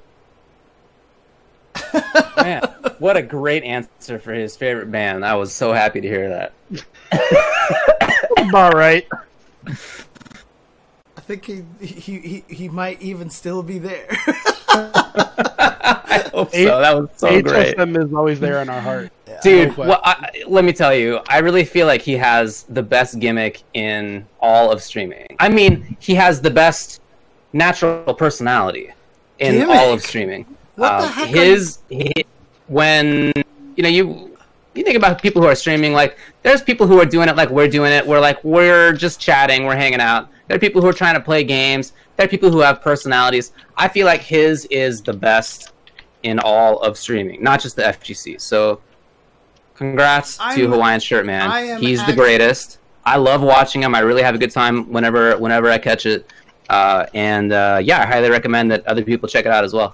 I am actually insulted for him that you even threw out the word gimmick out there. He is definitely that way. I think he was born, I mean, he talked about buying the Hawaiian shirts, but I think he came out of the womb with a Hawaiian shirt on and those shades on, and he was already like, Mom, I'm ready to party! And that was all it. So, you know. A good I- old Well, Hawaiian look, shirt I mean, sometimes look, he starts each day as the mature gentleman, and then later on he can stance change into the younger fella. And so, Exactly. you know, he does have he does have both personalities. He mentioned that even right. He works for a major corporation during the day, but at night when he has things to do and he does the stance change and he starts partying, that's when he goes on stream. Yeah. And it's a blast. And you know, I mean, in all seriousness, though, I mean, you know, talking about the stuff that he does for the animal charities, and you know, a lot of people have mentioned this on the in the chat already, but you know, his stream really is about positivity, right? Like Yeah. everything that he does is about positivity. And you know, I I just I feel like he is the kind of person that we need more of, in you know, in the community, in any community. I think who would benefit from having someone like him uh, be a part of their community. And I'm glad he's part of the FGC. Honestly, For I sure. think that's great. I definitely agree with that. Absolutely, yeah. So All right, cool. Well, thanks again to him for coming on. All right, let's move on. Please let us know as well. Is the audio still weird, or was it just during that one scene? Yeah, is it was it during that interview or is the audio still kind of chugging right now? It is better. It is better. Okay. Yeah, I'm wondering if it might have been the, that, the setting that he had on his uh on his Discord. Maybe it was like set to one of those like talk with you know the the automatic sensitivity detection kind of things like that. So I mean, this the the whole thing was stuttering. It wasn't just Yeah, it was. It was more than that. I, I listened to it for a little bit. It definitely was a little okay, funky. Okay, It was rough. That's weird. Yeah. But it's weird that now that we're back over here, it's fine. Except people are saying Well, now that the audio is resources. desynced. Yeah, Is- there's. okay. Yeah, it's just less resources being used. so. it is still stuttering. Well, do you want to take a short break and reset that, or or what? I mean, Maybe if that we would take a take too short long. break, I can just reboot XSplit again and just like we do during breaks and stuff like that. So Sure, yeah, we should Okay. do that. All right, then let's do that. All and right, when we come back, we'll have five five matchup stuff over on the left. Belial grapplers, viewer questions, and then some other stuff. all right, be right back. All right, here we go. Here we go, and we have a guest here on the stream. Oh, hi, Nathan. What's up, Nathan? How's it going, man? All right, we have just had the interview with Hawaiian Shirt Man, and now we're going to move on to the 5 5 matchup segment of the evening. Let's start off by talking about one of our selections, which is should Belial in GBVS be banned? And then, in general, are DLC characters intentionally overpowered and pay to win? I mean, the Talk first to me, part of the- The, first part of the question we don't even have listed here because all of us are just going to say no. He should No. not be banned. Is the answer. Yeah, it's pretty obvious. Uh, But you want to explain some of the backstory? Tubbo? Yeah, yeah, yeah. So, uh, I'm going to call him Belial because that's how he should be pronounced. Um, he's been dominating tournaments. I mean, since he came out, he, he's absolutely dominated next level. He's dominated other tournaments. Uh, so some players are just upset. I think that a DLC character came out, and all of a sudden, within you know two weeks of him being out, players have already I don't want to say mastered, but they've got a, a grasp on him so much that they can place top eight in in what are you know big tournaments essentially for the game. Uh, so Tempest in particular uh, as a notable player. He's been winning almost every NLBC. He won a ton of Ronin Rumbles. He's been winning the majority of online events in America uh, with Charlotta. And he tweeted out that he thought Belial should be banned. And pretty much the entire FGC Twitterverse was like, no, you're an idiot. Stop it. Don't. Nowhere close to you to be banned. Um, but it was just interesting to see such a strong player call out for something to you know for, for a character to, to, to, be banned. So there is a lot of I don't want to say backlash, but a lot of like Tempest, calm down, man. You know we don't need that. We don't need yeah. this guy to be banned. I mean, uh, so then it just kind of uh, transitioned into well, uh, is DLC sometimes too strong? Are these companies doing it on purpose? Yeah, well, I mean, the question is, all these people who are doing well with Belial in tournaments now, are these a lot of the same people who have been doing well? Are these a bunch of unknowns that are obviously like just coming out of nowhere, being carried by the character? You know what I mean? Like, no, no, I don't mean I don't think there's any unknowns. You know, right. there's no, there's no like Joe Schmo ding a ling ding ding dong, you know, pagan tournaments, but there are players maybe that necessarily weren't top eight before getting top eights, and there's definitely oh. been some upsets with Belial uh, so that that definitely comes into factor. It comes into play when people go, you know, this character is too good because all of a sudden, you know, you were maybe a 17th placer, now you have a chance to make top eight. It's uh, it's a little fishy. Oh, we never get to see Lyra. But how do you feel about the DLC in Granblue so far in general? Like, have they all been very strong? No, they've for the most part been weak. Yeah, pretty pretty weak. Outside of Djeeta, Djeeta was strong. She got nerfed in this patch. Um, but yeah, I mean, Beelzebub was weak.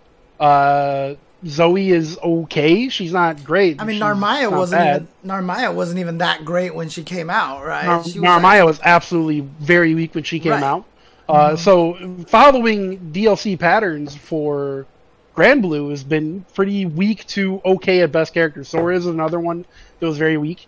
Um, I mean, but now all of a sudden Belial comes out. Maybe ArcSys overcompensated a bit. Maybe we're like, man, we're tired of our DLC in this game coming out and being trash. Let's make someone who's clearly good.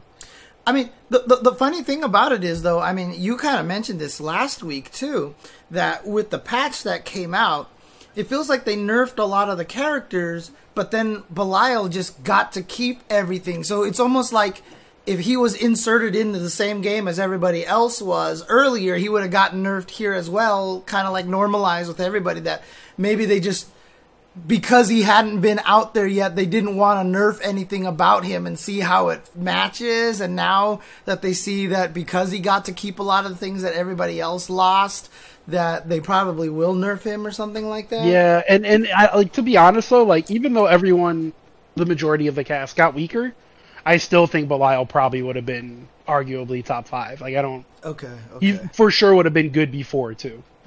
Uh, right. He's not really missing much. He has set play. He has overhead low mix ups. He has he has pretty much everything, man. So it's hard to it's hard to say that he wouldn't have been in that argument before as well.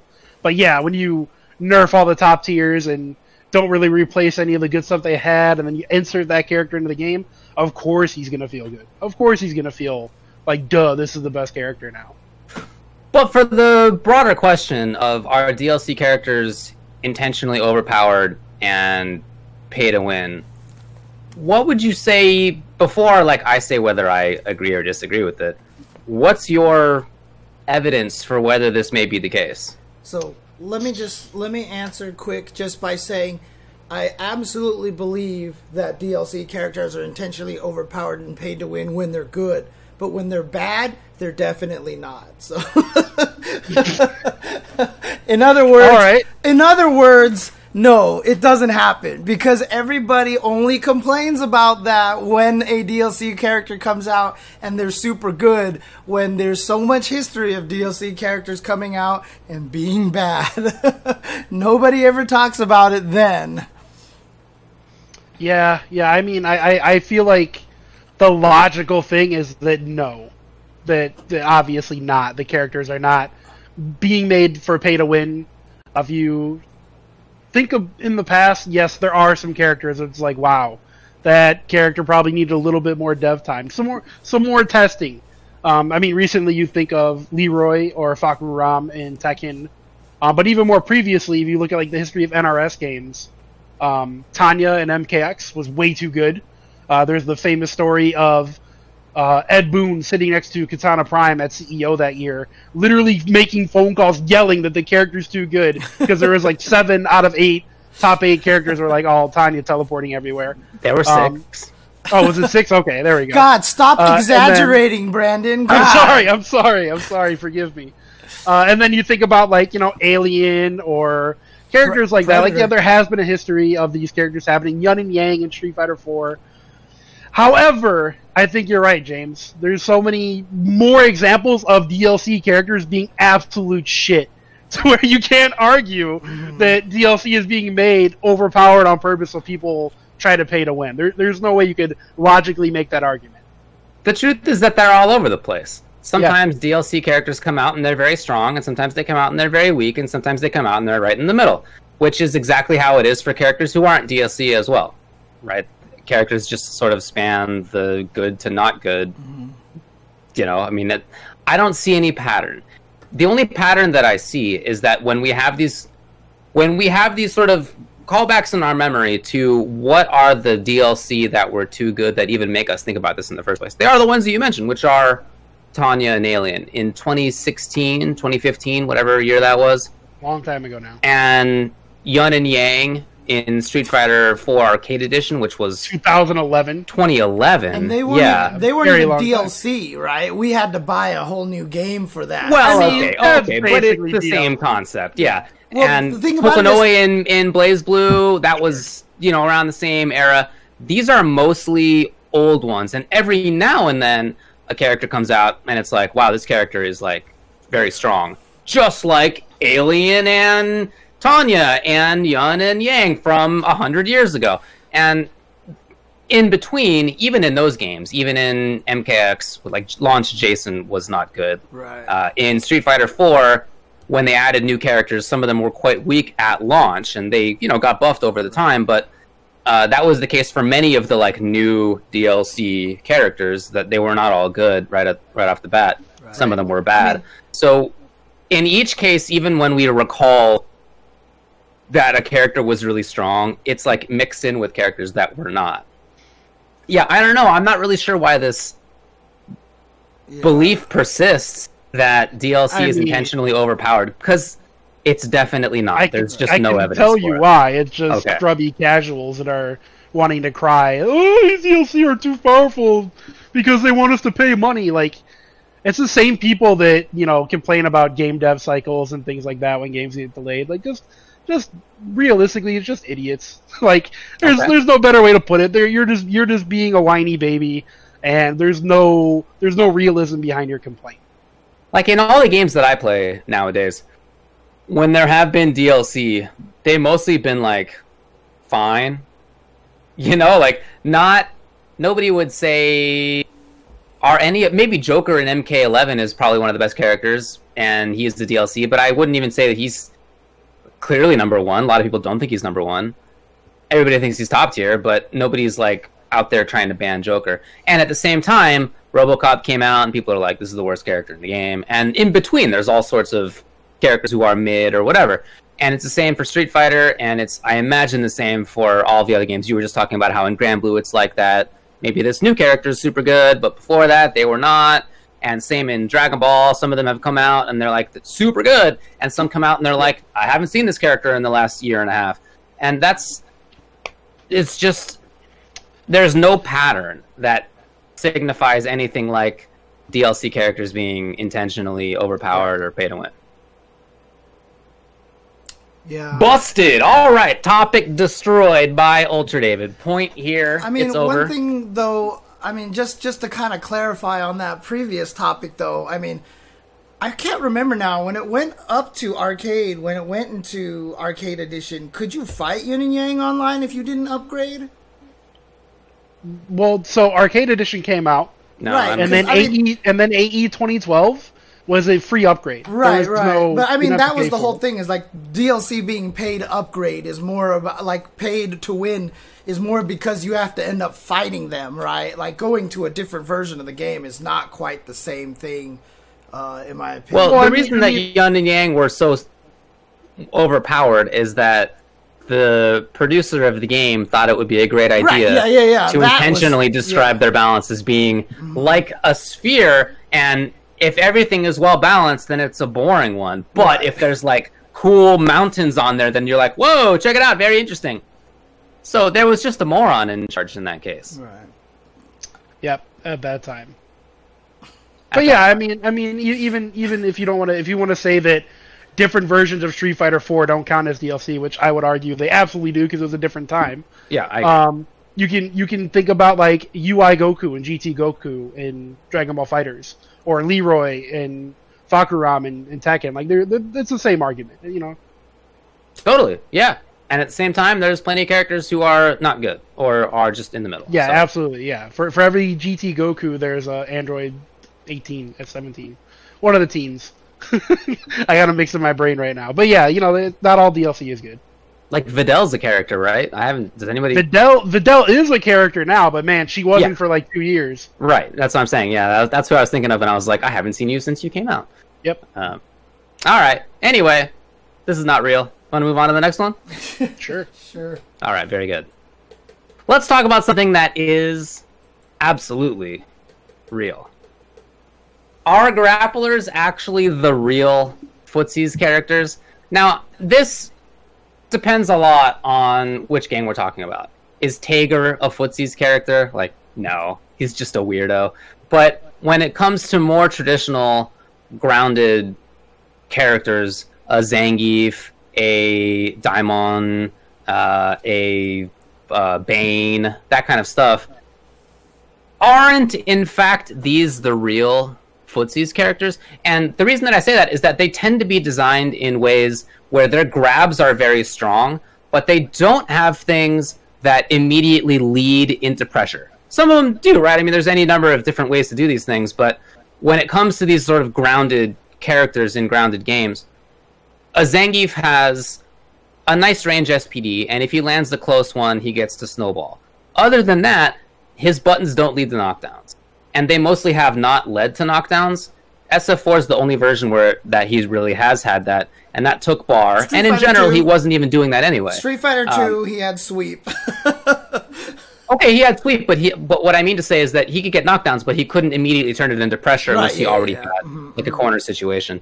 Um, so the focus as a result for a grappler player under those circumstances is that they spend more time at footsie's range than other characters do who can get knockdowns into immediate pressure. So characters who immediately can convert from mid-range footsies to pressure are those really footsies characters? I'm not sure. I think instead the characters that are footsies characters are the characters who spend more time there, which is Zangief type grapplers.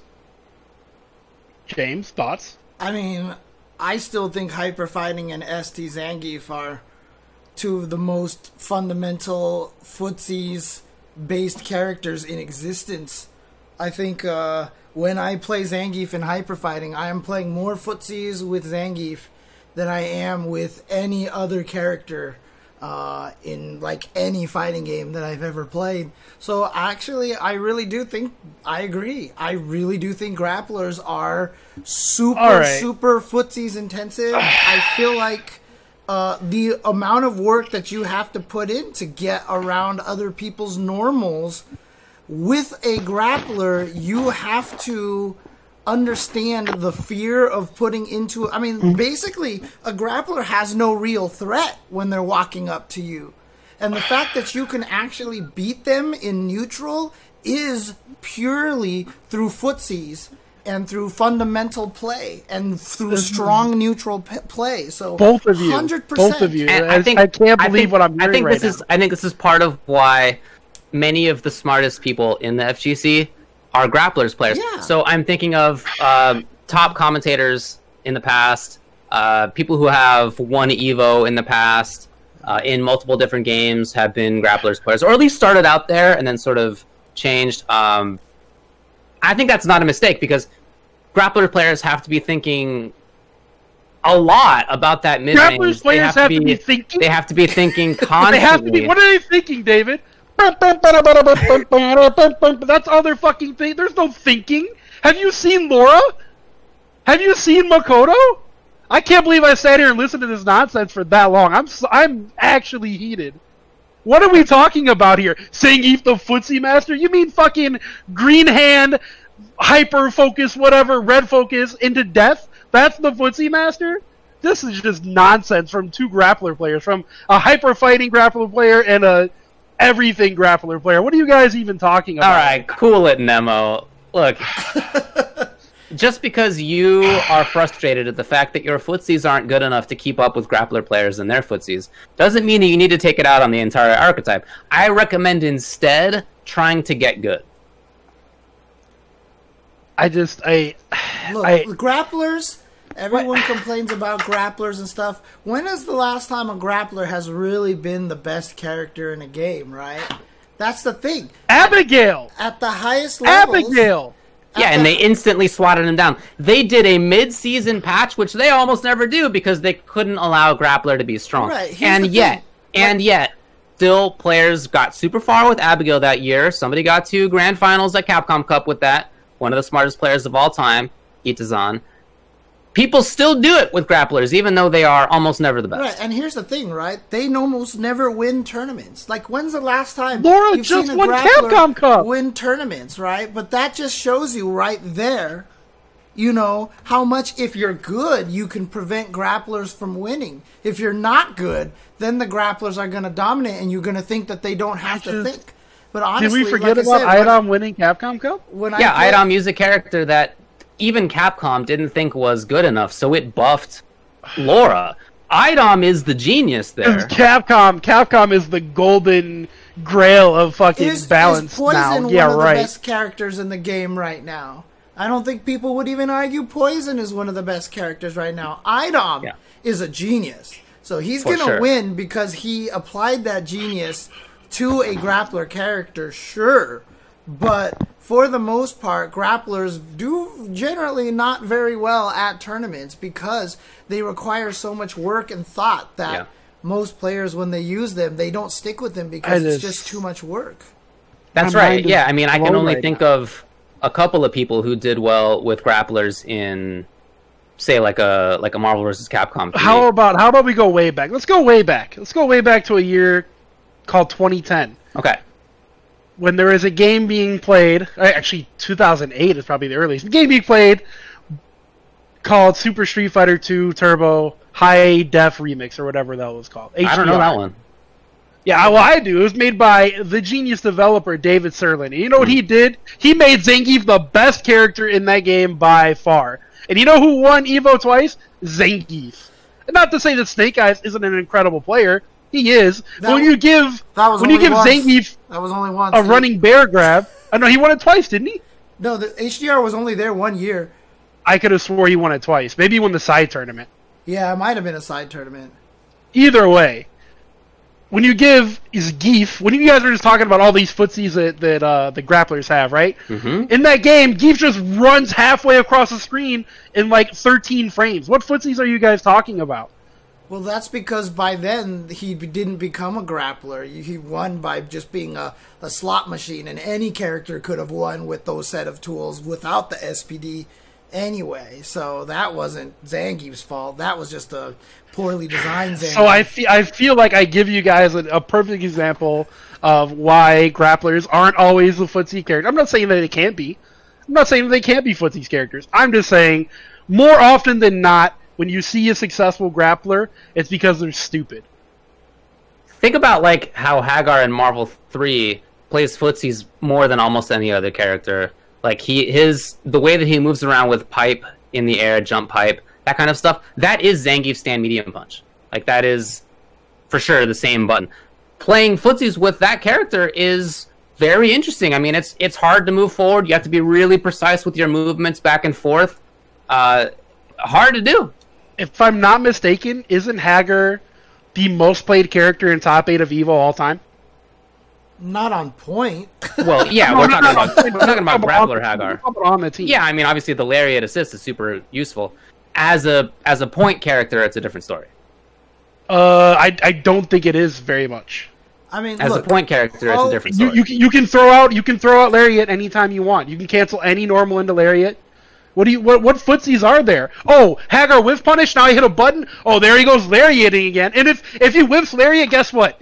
He has another special that's completely invincible that follows up behind it. He gets two chances for one bar anytime he wants to just be completely invincible. There's no footsies with that character. As You a can't whiff punish character, it's a very different story. Oh my goodness, David, stop it! I mean, I'll I'm say so this. upset. I'll just say this one thing is that, um, I mean, all trolling aside and everything like that, when I do play Zangief in Super Turbo or when I do play Zangief in Hyper Fighting, I feel like I have to work and think so much harder and it's it's actually one of the most joyous ways to play fighting games because you have to work so hard on the mental aspect of the game so i, I really honestly like just from the zangief perspective of street fighter 2 i really feel like he's such a footsie's character He definitely is, yeah. And and that's not even to say the same. You're not saying that Zangief's bad in hyper fighting. He's not bad. Oh, he's, oh he's bad he's terrible in hyper fighting he's one of the worst characters in the game because yeah, but that's but that right. I mean, in the context of that game, but it's quite a well balanced game.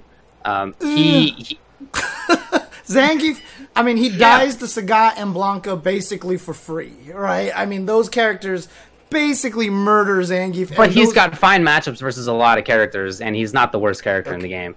In, instead, what you're talking about is how he has such a footsies focused gameplay because I do think he has more footsies focused Yeah, gameplay than almost uh-huh, anybody in that uh-huh. game.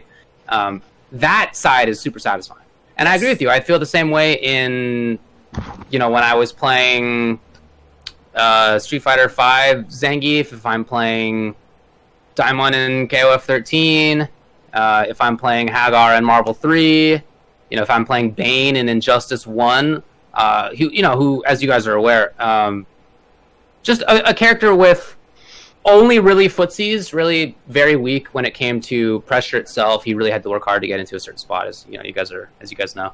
Um, so playing that kind of character took a lot of, just a lot of mental fortitude to sort of you didn't have you have a very short range dash. You know, he didn't do much damage. That kind of character was uh, very very fun to play. Very footsies focused. Uh, I feel that Bane in Injustice One is one of the best examples of exactly what I'm talking about here. I know I know you guys both agree. There's no need to. Yeah, I, I, I mean, up. I, honestly, I just don't know enough about Bane and Injustice One to argue with you. well, I I just, I just have to take your, your word for it. I there. described Bane exactly perfectly. I, and- I honestly don't believe you. I, I think you're being a filthy liar right now. And he's probably What? very much a probably very much a one touch into full snowball character is what I would imagine. Uh, knowing How- your how type of characters you. that you play, What I do not. I play footsies characters. do, But do other you? But other people who lose to my footsies and then now have to take a mix-up, which is reasonable. They get mad. They think they think what kills them is the last mix-up that I did. That's not right. What they lost in instead is the footsies phase, and so they can't think back in time. One thing that I've often found is that people who aren't grapplers players don't have the capability to sort of have this full encapsulation of of how a fighting game works and all the different phases in it. yeah, totally. Um, right. So they view their most recent like reason that they got hit as being why they lost. That's not true. That's not true. What instead caused them to lose was to be put into the bad situation in the first place. And Yeah, no, So if you lose to my footsies, you should be you should be in a bad situation. if, if if we're playing footsies by high fight and you hit me once and I lose that round, yeah, that makes sense because that's how that game is played. However, if we're playing footsies in Street Fighter and you out footsie me one time with one poke and I die because of it, that's No, no. That's not footsies. No, dude, grapplers need to hit the opponents more typically. That's typically true. It's not categorically true, but typically true. Uh, for example, in Street Fighter, in Street Fighter 5, maybe let's say, Gief, the most damage he can do at any one time, unless he already has trigger, is like 250. It's not it's not a lot.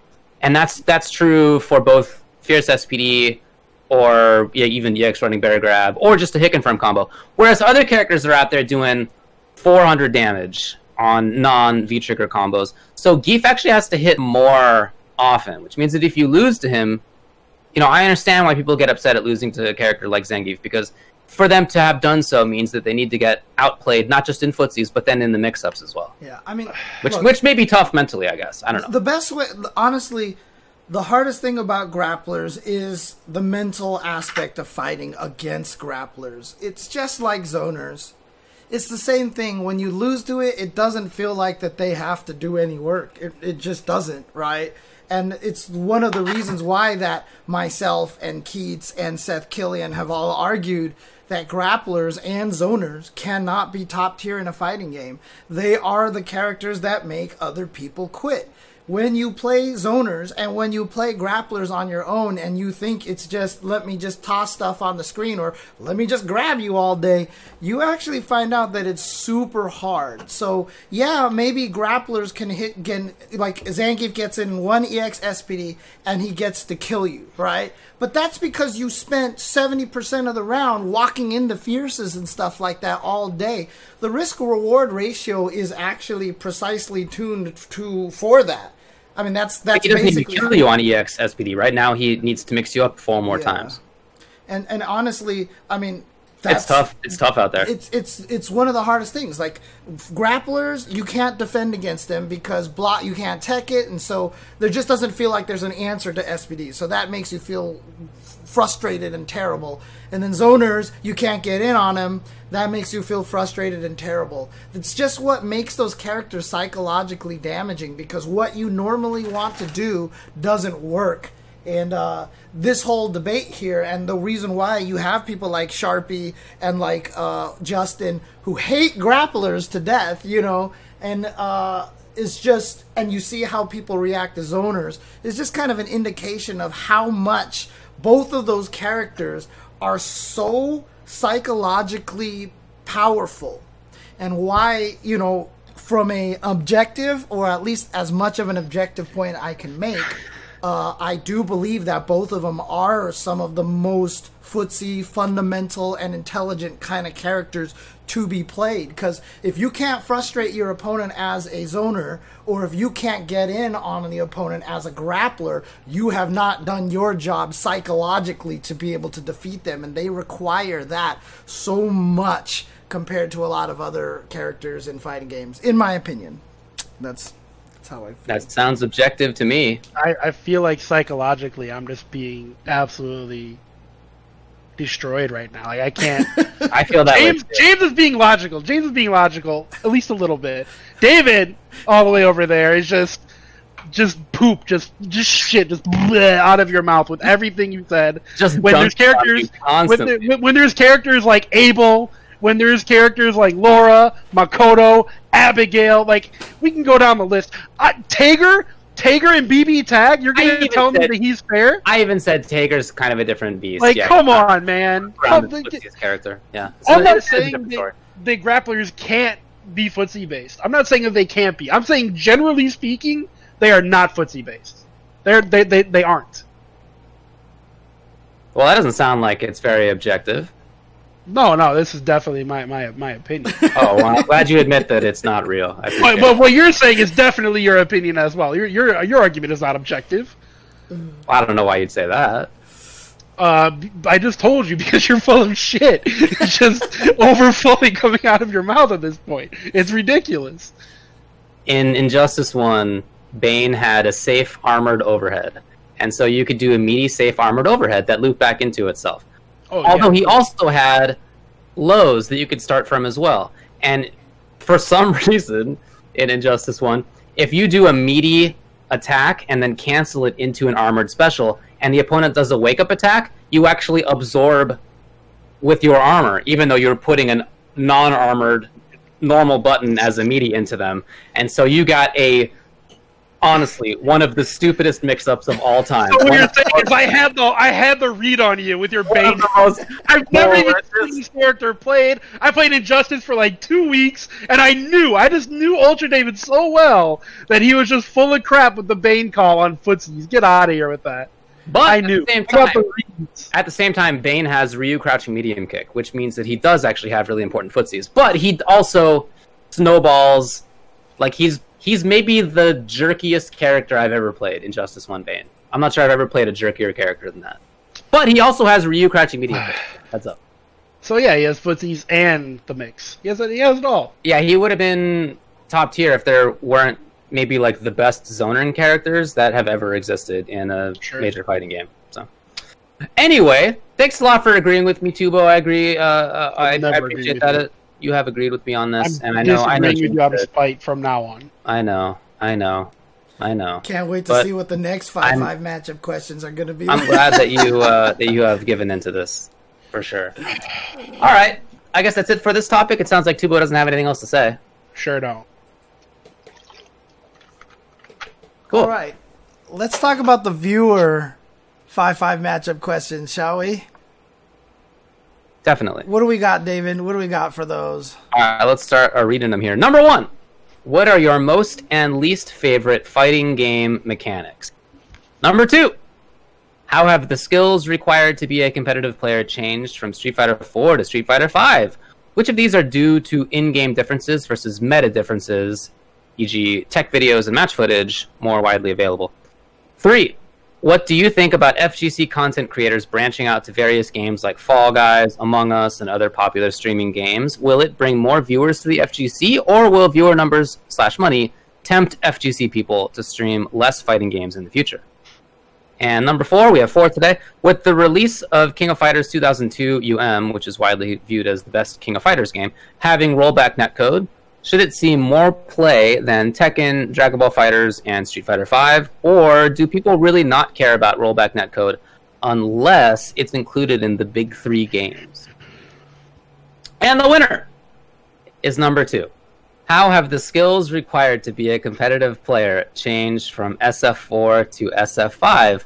Which of these are due to in game questions versus meta differences? Well, In-game what do you all mechanics. In-game mechanics, right? In game differences versus meta oh, okay, differences. differences, differences. Gotcha, gotcha. Okay. Um, I mean, I. uh, poor Tubo. Uh, basically, uh, honestly, I mean, actually, to be fair, I probably have a pretty unique take on this as well. Is that I do, I mean, I've talked about this a lot recently. I feel like that there's a big difference between heart games and mind games and, and, and body games, you know, for the three different aspects of a player. Uh, I do feel like Street Fighter 4 was definitely more of an emotion, heart kind of game, and Street Fighter 5 is definitely more of a mind, science kind of knowledge kind of game. Uh, so I do feel like the skill set has changed a lot, and why uh, we don't see some of the players who dominated Street Fighter Five still dominate in Street Fighter. Uh, I'm sorry, who dominated in Street Fighter Four still dominate in Street Fighter Five. It's why I don't think, for example, like Justin, until he got a character which he could play with heart in Menat. Uh, you know, didn't see as much success in Street Fighter Five. I just don't think the game was suited for him. Uh, I do again recognize that once you get past that mind portion of it, you get to the heart eventually, but there is that barrier there. So I do feel like that's kind of uh, uh, a difference. So I feel like you have to change your mindset a lot. If you are a pure Street Fighter 4 player, uh, and love everything about Street Fighter 4, your success in Street Fighter 5 is going to be a lot more difficult unless you change your mindset, uh, uh, in my opinion. And again, the top players are going to be good enough that they can transfer over because they know they have to adapt. But uh, I still honestly do think it takes two very different sets of skills because once you get once you understand it, they become the same kind of heart game they become the same kind of heart game, but there's a little bit more of the science and labbing and mind kind of stuff as a barrier in five than it more is in four. So uh, that's that's how I feel about it. So. Uh, so I mean, personally, I think that Street Fighter 4 overall is a much harder game to be good at than Street Fighter 5. I mean, all I have to really say is one frame links. Street Fighter Five was designed with new players in mind, so almost all your beginner combos are medium, medium, special, or medium, medium, EX special. It's um, changed now. I mean, there's characters like Menat or Guile that do require a little bit more execution if you want to play them at a high level. However, if you want to do some optimal shit with Ryu, there's like a micro step in there, maybe. There's the execution overall itself is extremely simple. Um, again, there are characters like Guile, Sagat, etc., that take a little bit of execution to really play at a high level, but the the execution goes along with the mind games you're talking about. The execution goes along with playing with your heart.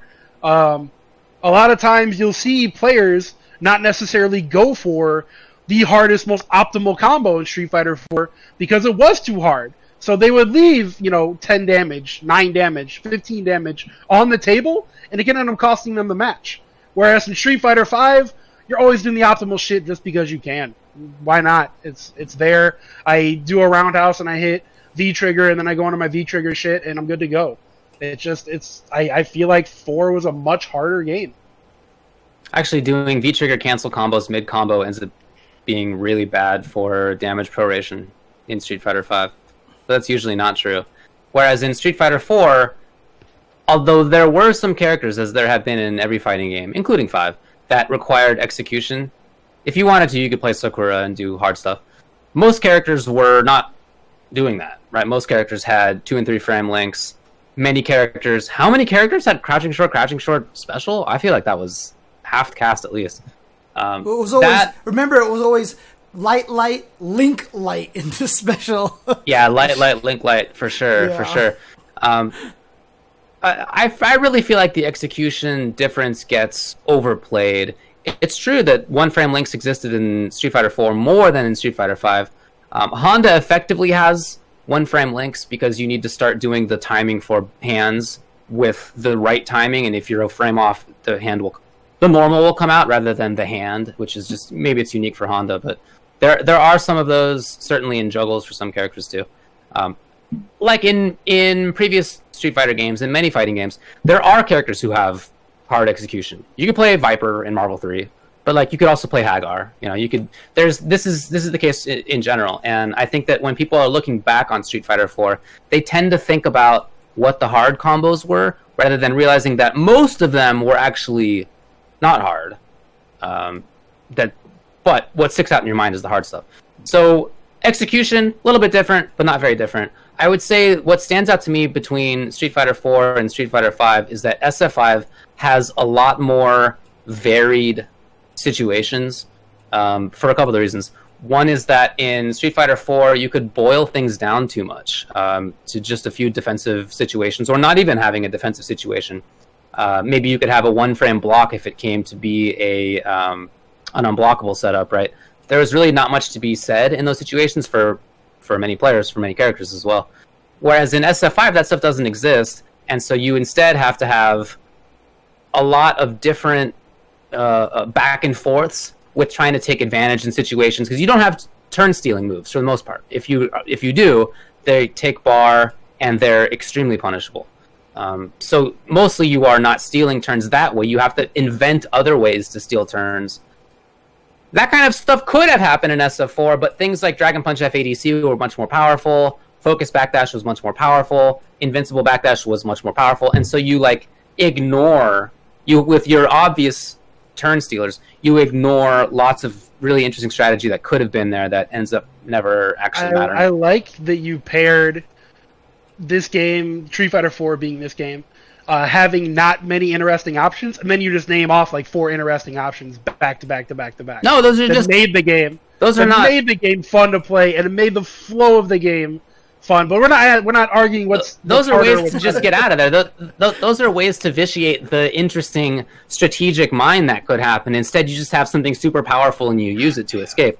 Whereas in SF5, you can't do that. And in SF5, with V Trigger, you have two phases to the round for most characters. Um, and the difference between non V Trigger and V Trigger can be really stark. And so that adds another layer that you don't have in SF4 of having to game plan around how to deal with that, about um, trying to manage resources so that you can be there in the same way for phase two, for the, the V trigger phase. Uh, and in SF4, it's just kind of the same thing the whole round. Um, so I would say those seem to me like two of the biggest differences. And then the third biggest difference I would say is that the footsies are just way more interesting.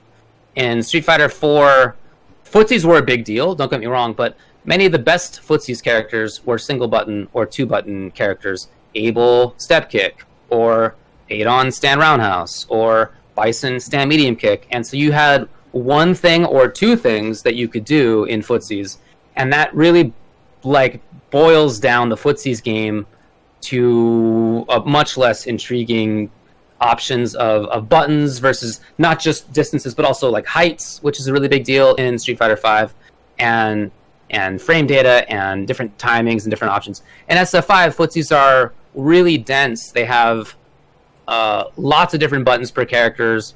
Almost every character has at least three or four different tools that they need to be using all the time. Whereas in sf5 you didn't. So in sf5 you could boil it down to these situations of you just have a one button that you're looking for or on offense or defense there's just like a couple really strong things that you're looking for and you don't have to play these extra mind games so anyway street fighter 5 players have better footsies better fundamentals and better mix-ups So I, I don't know if that I necessarily agree with that part. I mean, I think it's pretty equal on on both sides, really. Um, like Street Fighter Four, I will always give it because I think it has better character variety. Uh, Street Fighter Five, I think, has actually gotten to the point where it's come closer. It's definitely a lot better now, but uh, Street Fighter Four still has more in terms of rewarding the different kinds of play style, like I've talked about. You know, Brant Tubo's talking about the, the one frame links and stuff. That's the body aspect of the game. You know, like I said, heart, body, and mind. Uh, they Street Fighter Five, yeah, the execution is not very hard, right? You know, there's not very many tough things that you have to do in that game, uh, execution wise, uh, and that's definitely a, a, a problem. Although, like like we said, there is a Menat in there and such that does feed the execution junkies out there. yeah Uh, Menat Urien guile honda there's a lot of That is- Dhalsim there's a lot of characters now that have that I'm just Execution sitting here thinking this guy really said Crush Counter Five players have better footsies than Street Fighter Four players. That's just insanely wrong. Yeah, can you not plan around having a different button to take advantage of? That's does that feel tough if you can't just press forward medium kick or yeah, Ken I guess would do the same thing. That's If that's to take into that's what, that's what we're that's hard, talking about, David. That's that's literally what we're talking about. we're talking about Urien just doing this over and over again. We're talking about Menat throwing this shit out over and over again. You're, you're you're naming your own game right now. You're trying to say it's Street Fighter Four, but Each you're, of those you're characters talking has about multiple five. stuff. Each of those characters has at least three or four really important tools. There's nobody in Street Fighter Five that gets away with the kinds of limited footsies games that existed in Street Fighter Four. in Street Fighter 4, when characters didn't have one or two really strong footsies options, they weren't strong because that was so that was so important in that game. So here's the thing. Uh, I like I said, I'm kind of weirdly in the middle of this whole entire thing because I, I do agree that in Street Fighter uh, Five that the footsies are really really interesting in that game.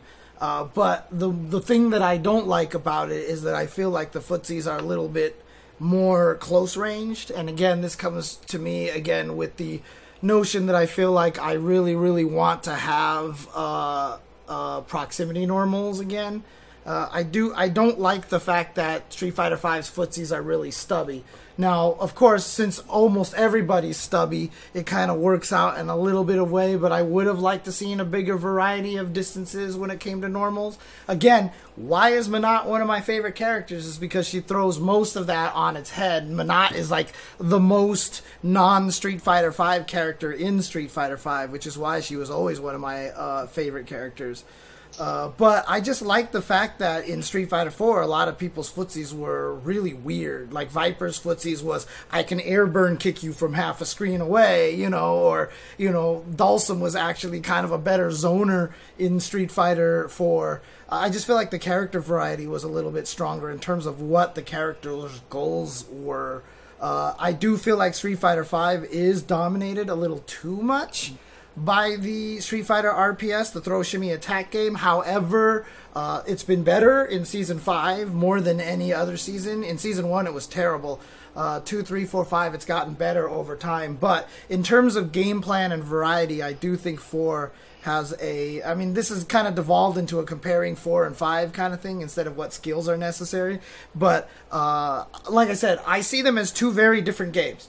I honestly see them as two very different games, and it doesn't shock me that mo- a lot of players who like four dislike five, and a lot of players who like five dislike four, which goes to my point that they are very different games. That one is more heart and body, and then one is more mind. Like that, I see them as very different games, and that is a good thing. I have always been a fan of the fact that Street Fighter changes what the game is from game to game. That 3 series is not anything like 4, which is not anything like 5. But I, I do think that it's important to acknowledge that 5 and 4, when people try to compare them, it's not really fair because they're two very, very different games. And uh, while I personally think that I enjoy 5 more than I enjoyed 4, there's still a lot of things about four that I do miss a lot, such as the character variety, such as the execution. Not saying that hard execution is better. Uh, it depends on who you are. Again, if you're a body or not. But I prefer it. I like it. But you know, uh, I really, I think it's important to establish that they are very different games, and the the skill set required to be good at one is very different than the other. And depending on where you lean, is where the whole opinion of which game is better is gonna take precedence. So. Look, man, these these these 2016ers, they couldn't hang with us 09ers. They still can't hang with us 09ers. All right, we got we got all the OGs are still winning tournaments. So Oh, jeez. yeah, the OGs. We're all, what what are you, what are you like an 05 or you were no, you're for right, you're right. years? Yeah. Oh, you're right. No, I'm an Yeah. 02er actually, but but Oh, you're right. I mean, they, they, they definitely are old school at this point. Look, I prefer SF5. I know, but my my honest answer is, as far as how the skills changed, is I actually feel like they're very similar.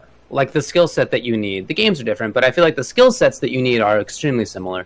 This isn't the difference between Street Fighter 4 and Marvel or or or BlazBlue or some or Smash. I mean, this is not like a it's not a very different. It's a Street Fighter game for sure, and each Street Fighter game is different, but it's definitely still like grounded 2D, looking for anti-airs. You have a few options on the ground, right? You have pressure. Maybe you have an invincible tool, but some characters don't. Like, there's a lot of overlap. I feel, and whether you like the game or not, I mean, that's a different question, obviously. But the skill set to be good at it is, I feel, super similar.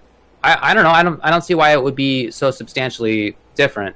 Um, the people who are playing Street Fighter Five at a high level, people who are playing any game at a high level have good execution. Whether the links are there or not, if you are going to play in a high level situation, you need to be able to to execute your character's inputs and movements really precisely, and that's true whether the links are one frame or two frames. Your your movement needs to be super crispy. Your anti-airs need to be really crispy. All that stuff, like execution at a high level from a skill set perspective, is I feel very similar. And the idea of playing footsies again, one game I feel requires more, but uh, more sort of uh, buttons, I should say. But from a mindset perspective, from the skill set perspective, I feel like it's very similar in terms of trying to bait somebody and trying to whiff punish somebody. Those are very similar. Um, as far as the mix ups that are up close, yeah, they're different. Like one has crouch tech and one doesn't, and one has Dragon Punch FADC and one doesn't. Like those are different things. But the idea of the throw or the hit, rather than as other games are, wild cross up or overheads being extremely important, right? That's those are things that neither game in Street Fighter 4 or Street Fighter 5 really has. So I feel like the skill sets actually are quite similar. I mean, let, us put it this way. I definitely agree, though, that Street Fighter V has footsies more similar to Third Strike, so I can see how you like Yeah. both of those. A lot of whiff punishing. Street Fighter 4 had footsies that are similar to Street Fighter 2, because when I was using Cammy, tell me how often I wasn't using crouching medium kick with Cammy for poking. Yeah. right? So to me, there's still a level of footsies even with using the single button like that. You know, I mean, of course, yeah. There, of course, there are footsies. Yeah, I'm. I am. I am, of course, biased. Right? I'm coming from my Third Strike is my favorite game. I absolutely agree that Street Fighter V has a lot of influence from Third Strike, yeah. and that's obviously a big part of why I like it so much. But even apart from like my own personal preferences, I feel like the skill set required to become good at either of the games is really similar.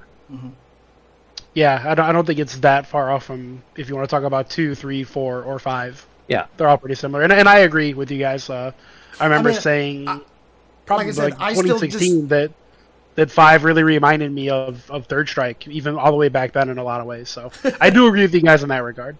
I, I, I honestly do. I mean, I do disagree to a dis, to a, to a to a level.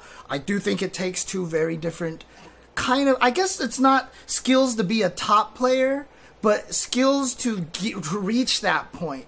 You need two very different mindsets to find your enjoyment out of four to keep you to play long enough to get good between the two games. They really do favor different mindsets and the only reason why I feel like I'm I'm spot on about this is because there's a lot of people that I've talked to who are like I don't like Street Fighter 4 and I'm like okay try this game. And they're like oh my god this is i love this game. Or i don't like street fighter 5 i'm like okay try this game based on just kind of a psychological profile on them. I've been pretty freaking spot on about that uh, recommending that. Like someone's like i don't get this in street fighter 5 and i'm like that's because you're a, this kind of player. And here's what you need to understand or play this game instead and so I do feel like there is a different skill set, at least to get to the point. Like I said, at the highest levels, yeah, it all boils down to the same thing. When you know the game at the highest levels, it's all, hey, what do I think he's gonna do? What do I think he, what do I think he thinks I'm gonna do? You know, at the highest levels, it's the same. So yeah, you're right that at that level, it requires the same kind of skill but what it takes to get good at the game or to even appreciate those games i think are two very different paths to get to the same spot so that that's where if I stand. what if what you mean is preference rather than skill set then i think it's true that d- different people who prefer different things will more likely put in the time to get good at one game or the other I don't really think that's what I'm talking about, whether somebody prefers to do something or not. But Oh, instead, no, I, I mean the, the- the question here is how have the skills to be a competitive player changed? And I don't think that they've changed very much. People's subjective likes and dislikes, different question for sure. Okay. But what are the skills to be a competitive player? I feel like they're very similar. time All right, over. well that's over with. Thank God. Street Fighter Five sucks. On to the next question. Well, well, well. All right. What was the second one we're doing here? We wrote this down. It is oh yeah, most and least FG mechanics. So what are your actually? You know what? That ended up losing by literally one vote. oh did it Yeah. okay Dom dom dom. so we had planned to do that, but I guess things have changed since then. In fact, the winner is with the release of King of Fighters Oh, 2002 damn it. Ultimate Match, widely viewed as the best KOF game, having rollback netcode. Should it see more play than Tekken, Dragon Ball FighterZ, or Street Fighter V, or do people really not care about rollback netcode unless it's included in the big three games? First off, I want to say that I know it's a matter of contention to say that KOF 2K2 UM is widely viewed as the best KOF game. I think this is just another issue of people preferring one or the other. Uh, you know, KOF is not my series particularly, but I know people who would say that, and I knew, know people who prefer 98 or 2002 or 13. I've heard 97 that some people really like. So I think this is maybe not as black and white as this questioner said, but the general question of like, should a game that has rollback netcode that is considered a classic see more play than modern games that don't have good rollback netcode? So here's here's kind of how I feel about that. Uh, I don't think that rollback is something that uh, necessarily is going to bring new players to a game. I feel like good netcode is an expectation when a video game is released. Um, I don't I don't think it's a bad thing to add later. I do think it's a, a positive thing. Uh, if you look at like Aru, Aru is there's been reports on Twitter of Aru waking up early to go play KOF with his boys in uh, New York and you know across the, the planet, and he's really excited to play the game again. But what I think rollback does when you add it to these these older games is it brings players back to the game. People that were playing on maybe like Fightcade or something like that, where they could play on a rollback that wasn't exactly designed for the game.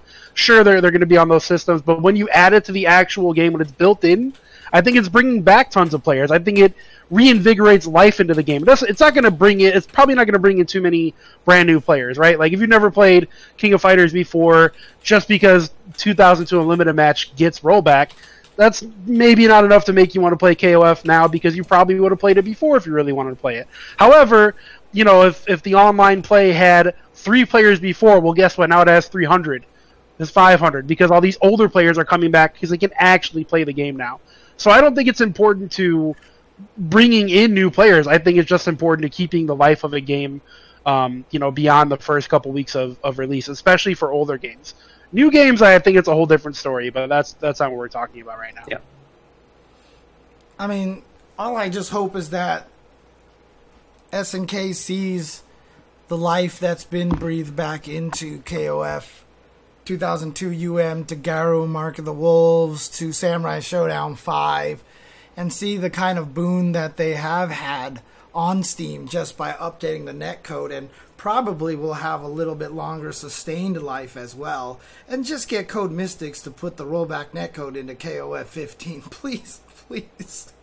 Uh, I just, I don't, like, as a player who super, super loved Samurai Shodown and just doesn't play it at all because of the rollback, uh, because of the delay. You already know we're on the same page there, James. it's so painful and you know um does get this game getting the rollback mean it should be played more than the others no because the game was in 2000 it's an 18 year old game i mean the game can drink now you know i mean that's the thing right so like it's it's old games are going to survive if they just survive right like smash melee will survive because the players want to play it uh, you know, if a game is going to have a big scene and be bigger than other games, that's just really up to the community. I don't think there's a should. I don't think that there's a, you know, no game deserves to be bigger than others. It's just if people are playing the game, then that game deserves to have it. Every one of these games, if the community does their job the, and, and people play the game, they will be one of the main games to be played. Like I, I always bring up the example that Sailor Moon S, which wasn't even played in its time, is being played now because Right. some people have found it and enjoy it and love the silliness factor of it. If people are there to play the game, the game will be played. And that's the only so the only answer of should a game be bigger than the other game? The a- only answer to that is yes if the community is bigger than the other games. That's it. it's really just, I love them. It's just really about community in my opinion.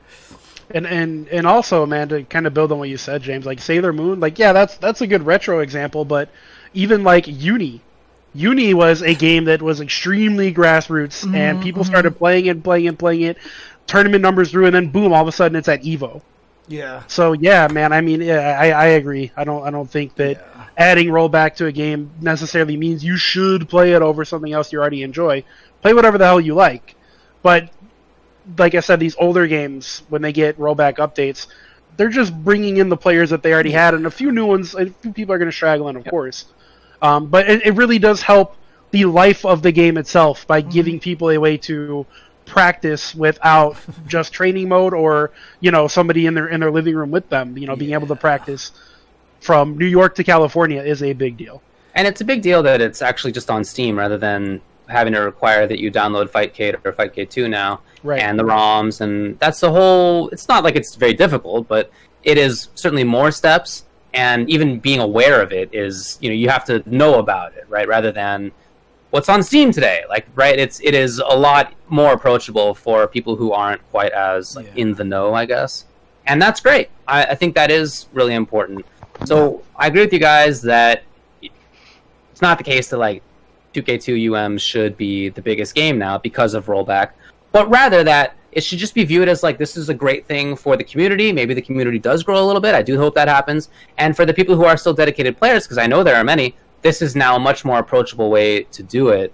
And um, you know, I mean, I've been told by some people that in some countries, 2002, 98, these games are still among the most played games um, in a way that has been described to me, at least, as being in the way that sort of like Melee is still really, really popular in North America.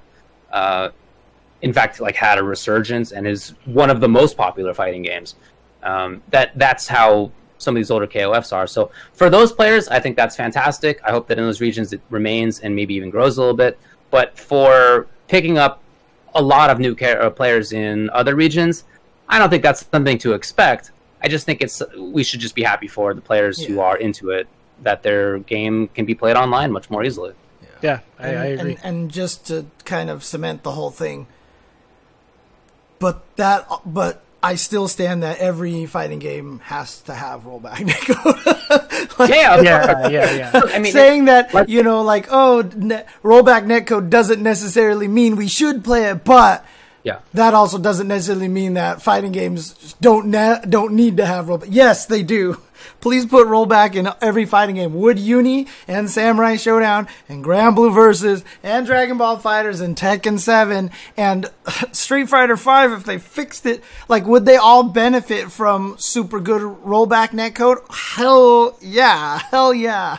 I wouldn't have Good, to good be netcode is necessary, but not sufficient for games to be popular. If mm-hmm. the netcode is bad, it, it won't be popular nowadays. Like you guys are talking about, even Granblue, as gigantic as it could be, right? We all know that it's because we can't play offline and only online, and online's bad. That has been a huge problem for that games and community. Sure. So, so netcode is necessary, but it's not sufficient. Meaning, if you have good netcode, that doesn't mean that the game will be popular. It's just that without it, the game won't be popular. Yes. Hmm KOF 14. Please put in good netcode. KOF 14, Samurai Shodown, Soul Calibur 6, a lot of these games were really like their potential was kind of kiboshed by the netcode for Yeah, it was sure. completely For stifled. sure. Oh man, the golden age of Altimor in those three weeks in early 2020 when we had actually good netcode. And in order to do it, we were ruining things for PlayStation players, but at least part of the scene, at least like a chunk of the player base in Street Fighter V had for that brief shining moment good netcode. Golden age. What a time it was! What a time it was! I remember playing some Adam of those Keits matches. Heart played Street Fighter V with me during True. that time. I mean, He mean, did. I mean, I still remember when we were playing online uh, with the Altimor patch, and I was playing it. I had forgotten we were online. You know, like that's how that's how it felt. I mean, honestly, I feel that way right now. Like when I'm playing Soul Calibur on Parsec, but I'm also not super good at Soul Calibur to probably be able to make that distinction. But even all the strong players are super enjoying it out there. You know, when you can play these fighting games online and it feels wonderful. It's oh god, it's so fun. But when you're like so the the bad net code is ba- is equal to bad joysticks. Remember how I said like when we go from the arcade to the console age, and then now we're going from the offline to the online age, it's going to be very similar complaints. Honestly, bad net code is going to be our broken joysticks. You know what I mean? That's basically what it's going to be because nothing made me more mad than losing because the controller didn't work except for when the net code is bad and I'm losing because of the net code. That's true. Yeah, if you were at an arcade that kept up one fighting game but not the other, you played the game that had the controls kept up. Or if you had a choice of two arcades to go to and one didn't keep up the controls and the other did, you went to the one that did. Yeah, for sure. had to gonna take a say, big at, le- impact. at least you could go to a different arcade. That's not an option for online play. I, I like stuff. that. So Yeah. Keits says that uh, there is a term for this. It's we call it control confidence. Losing control confidence causes frustration.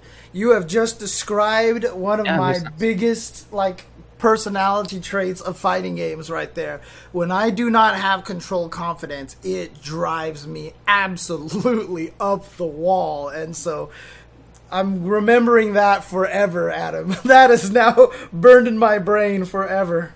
Yeah, God, now anytime I watch you stream Overwatch, there's gonna be control confidence over and over again. Yeah.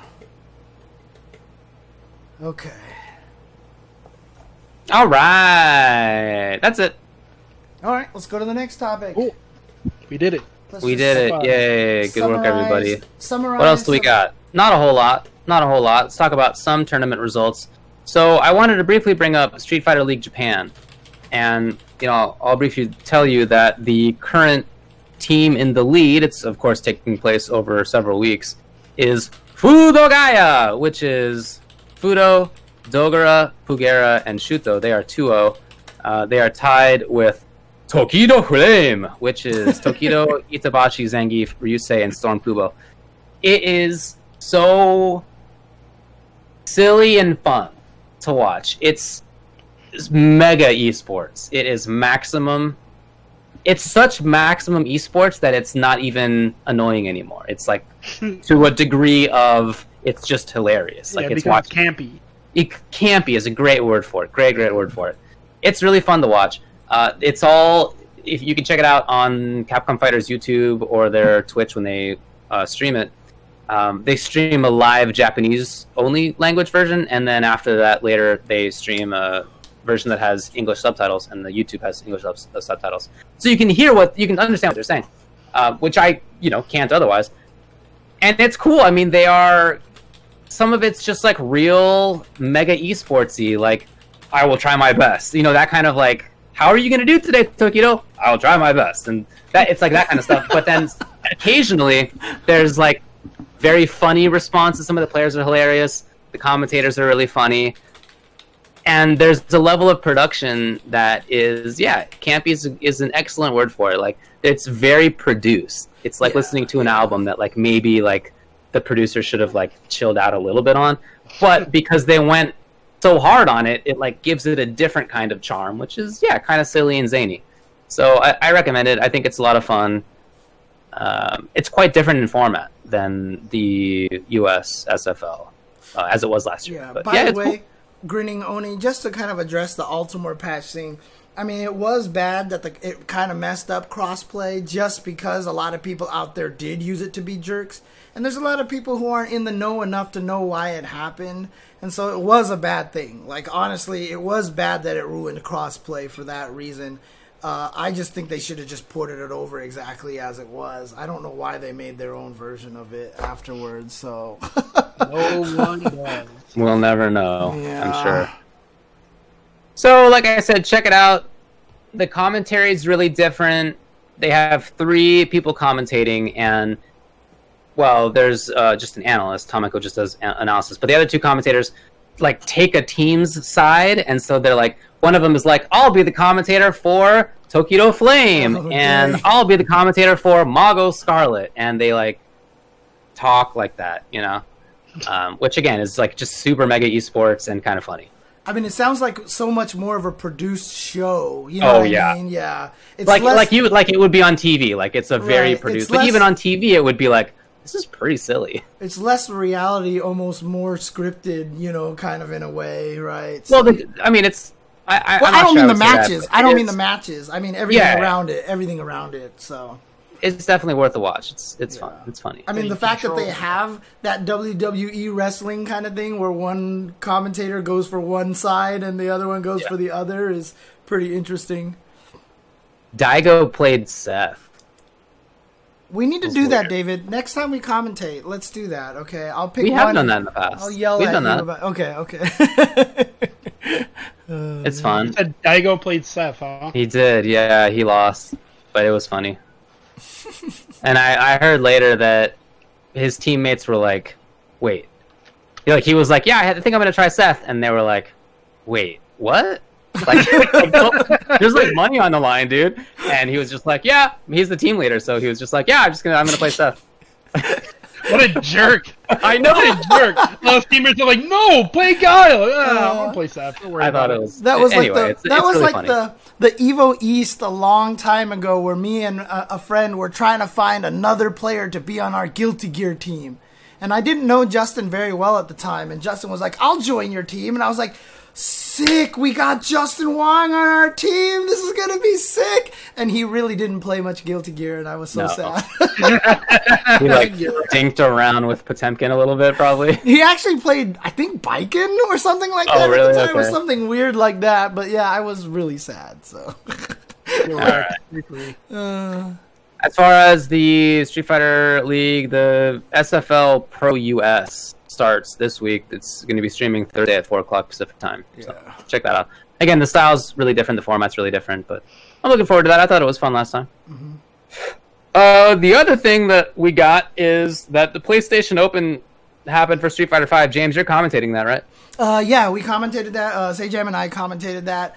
Uh, I mean, I'm surprised so few people actually entered it. I mean, like uh, in terms of like you know, high level tournament guys that we know, there was a thousand dollar prize pool there. I mean, it was one of the smaller ones compared to some of the other PlayStation Open stuff. But uh, Eli the Curry ended up taking that one, and I mean, he was my pick going in. Uh, he's just such a strong player at this point in time. But I definitely want to give a shout out to Child Two Three Three who played the craziest bow. Like this Balrog, I mean at first I was like, what is this wild child here? And but then it's like as it kept going, it was just like and then I noticed his dojo name is What is Respect? And like Yeah, there you go. it fits so well with the way that he played and I would really like to see more from this guy. I thought he played really really well and I was excited to see it.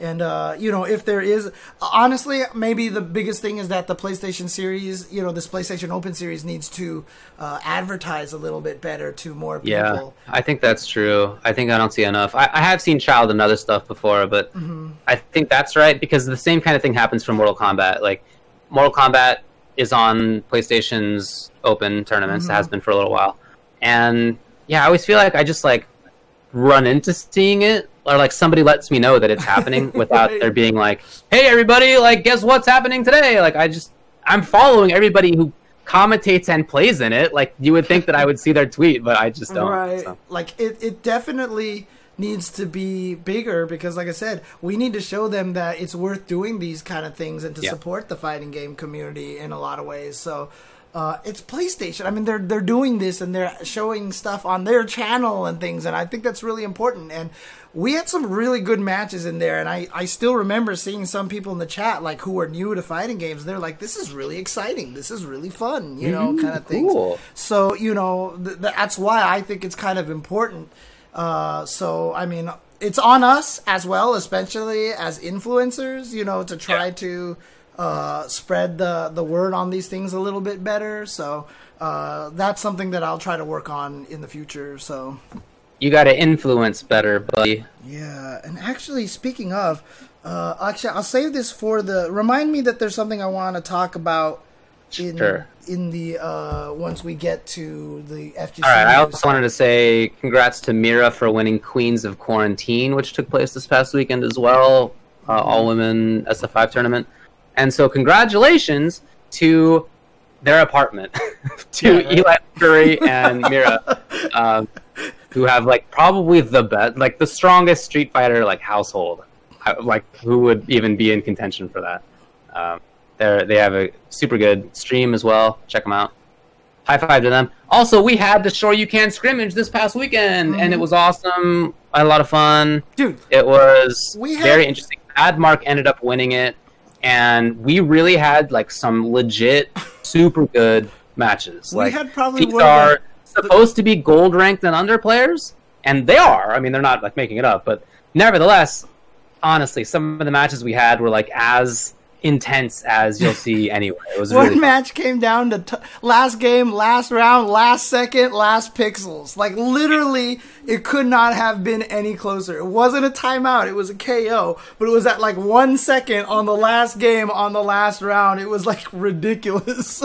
for sure uh, that's it for tournament results okay, ooh and we had only a minute left nice timing by us all right. As far as some other game news, there's not a lot of other stuff to discuss. Divekick is on sale for one dollar in the Humble Bundle. So Nice. if you have never played that, check it out. It is a lot of fun. There's a lot of depth there. There's a lot of silliness there. There's a lot of scene in jokes there. There's voice work by lots of people from the FGC. Also, it has rollback. That's true. Nice. And next time, if the creator of the game of Divekick wants more people to do voice acting, you know, please let me know. I would love to do voice acting. So. Try my product.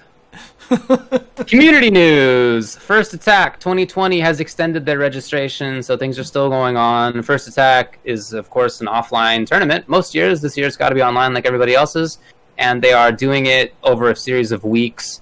So this coming weekend is actually when it begins, but it's non-fighting game stuff. They've always had lots of other things Yeah. going on. There's always like been League also and Overwatch also. There's, they've always spread out like that. and they're doing that again. So this weekend is Overwatch and Fortnite and whatever other stuff, and then Damn. the T- hey, David, so check that out. how much And, do you uh, care about those games? Oh, they're only the most watched and played competitive video games in the world. right. Um, but as far as as far what did you say? Said who cares? I'm all about the fighting games. Uh, I definitely agree with that.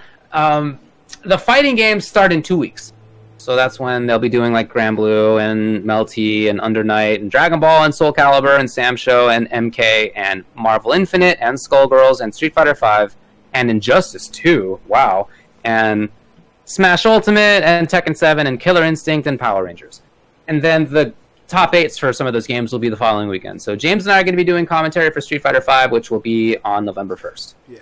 Cool. All right, and then I think there's one more thing. Oh yeah, DreamHack bought ESL. How about that? Like how you say that. Oh yeah, they bought ESL. I don't know. It's crazy to me, but I mean, I mean out of left field maybe, but I had long heard about problems for ESL that they had been Oh yeah, that was I don't know many years ago, right? Like I've been hearing that they haven't had enough funding that, Oh, people have been let go. Yeah, I mean they they were openly talking about it. It wasn't even like a, a rumor. It was like Yeah. it very much was obvious ESL was struggling. So sure. cool. I'm glad someone bought them. Hopefully they do well now. Yeah, they they have a structure. I mean, if nothing else, whether the name exists or not, and I think they are intending it to exist. But you know, like when Activision bought MLG, Mm-hmm. what they're buying is not just the name; they're buying like the infrastructure. the, the people, like the professional knowledge that they have that they've built up, and so that could be useful. So we'll see what comes of that. yeah, I mean, I don't really know what else to make of this. I, I hope. I mean, I hope it keeps ESL rolling, and I hope they don't lay off anybody who's been there because I we know we all know a lot of people at ESL. I have some very good friends at ESL, so I hope. Do we still know people at ESL? I thought everybody I knew at ESL was Uh, gone. I know a few people left at ESL, maybe. but yeah, I would. I would hope that they would be okay on the transition. Let's just put it that way. So. For sure. Uh, let me a- add one more thing. Uh, I got this from uh, Toffs, uh, who uh, I met at Evo Japan. I think it was the first Evo Japan. I, he had been on my stream chat a lot. He is from There's New little- Zealand.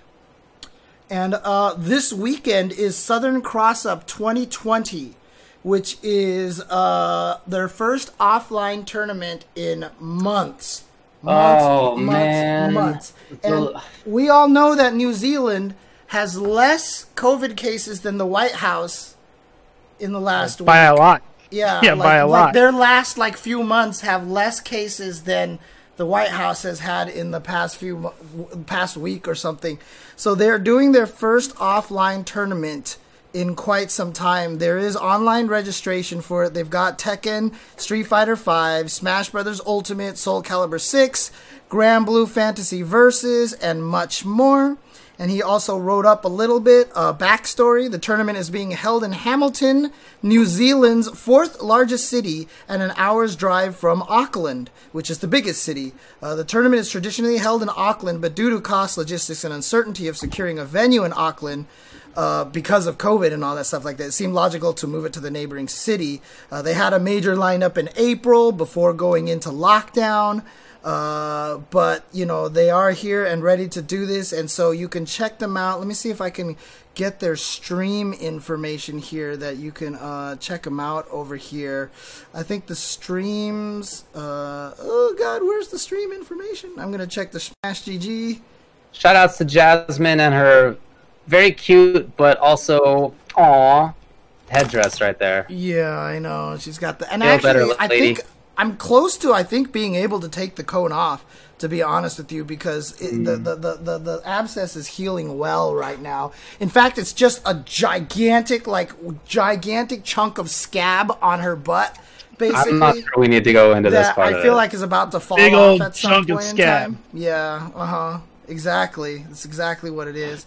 Uh, you know what? I'll have Toffs uh, tweet me or message me the stream. Yeah. And uh, I'll let you guys know what the stream is on Twitter. So there you go. Shout outs to Jacinda Ardern, the Prime Minister of New Zealand, for doing a great job out there. And also, I think she's only 40 years old, so shout outs to her for that. That seems difficult Look, to do. I'm I believe she's been leader of her party since she was younger than me currently, which is like, I feel like I'm at the age where some things make sense and people are younger than me. Oh yeah, the best athletes in the world are younger than me. That makes perfect sense. A very successful prime minister was leader of her party when she was younger than me. I feel like I'm not that old yet, but anyway, congrats Look, to her. She is killing it out there. The way that this country has been going, I feel like a 30 year old could probably run the country better than most people. Oh, James, you take literally a random person. I mean in the literal sense. If we were to do what ancient Athens did and literally choose lots to see who would be in control, it would be better. Yeah, yeah. No, I really question. believe that. No, yeah. no, I mean, you're, it's facts. Uh. All right. As far as another thing that's upcoming this coming weekend is Capcom Pro Tour Online Europe West number two. All right. That's all. Rocket Arena Season 2 comes out shortly. It's got a new character, Leaf. That's interesting. Yeah, it comes out tomorrow. They have changed the dodge mechanic a lot. There Huh. have been some. Now it's uh, I don't. Eight way is not the right term, but like Omnidirectional. more- Omnidirectional. Yeah, there's a lot more ability to control where you end up Interesting. and and uh, so yeah, that's that's So- cool so- for movement in the air and for evading shots. Ah, yeah, yeah, yeah. for, know- Tops is in the chat. Please post the link uh, to the Twitch chat, to the Twitch, for where the stream will be held. Please, please do, Tops. Thank you. and there's some balance changes for characters as well. Only a few. Yeah, Yeah, play play Rocket Arena, guys. It's looking fun. forward to it.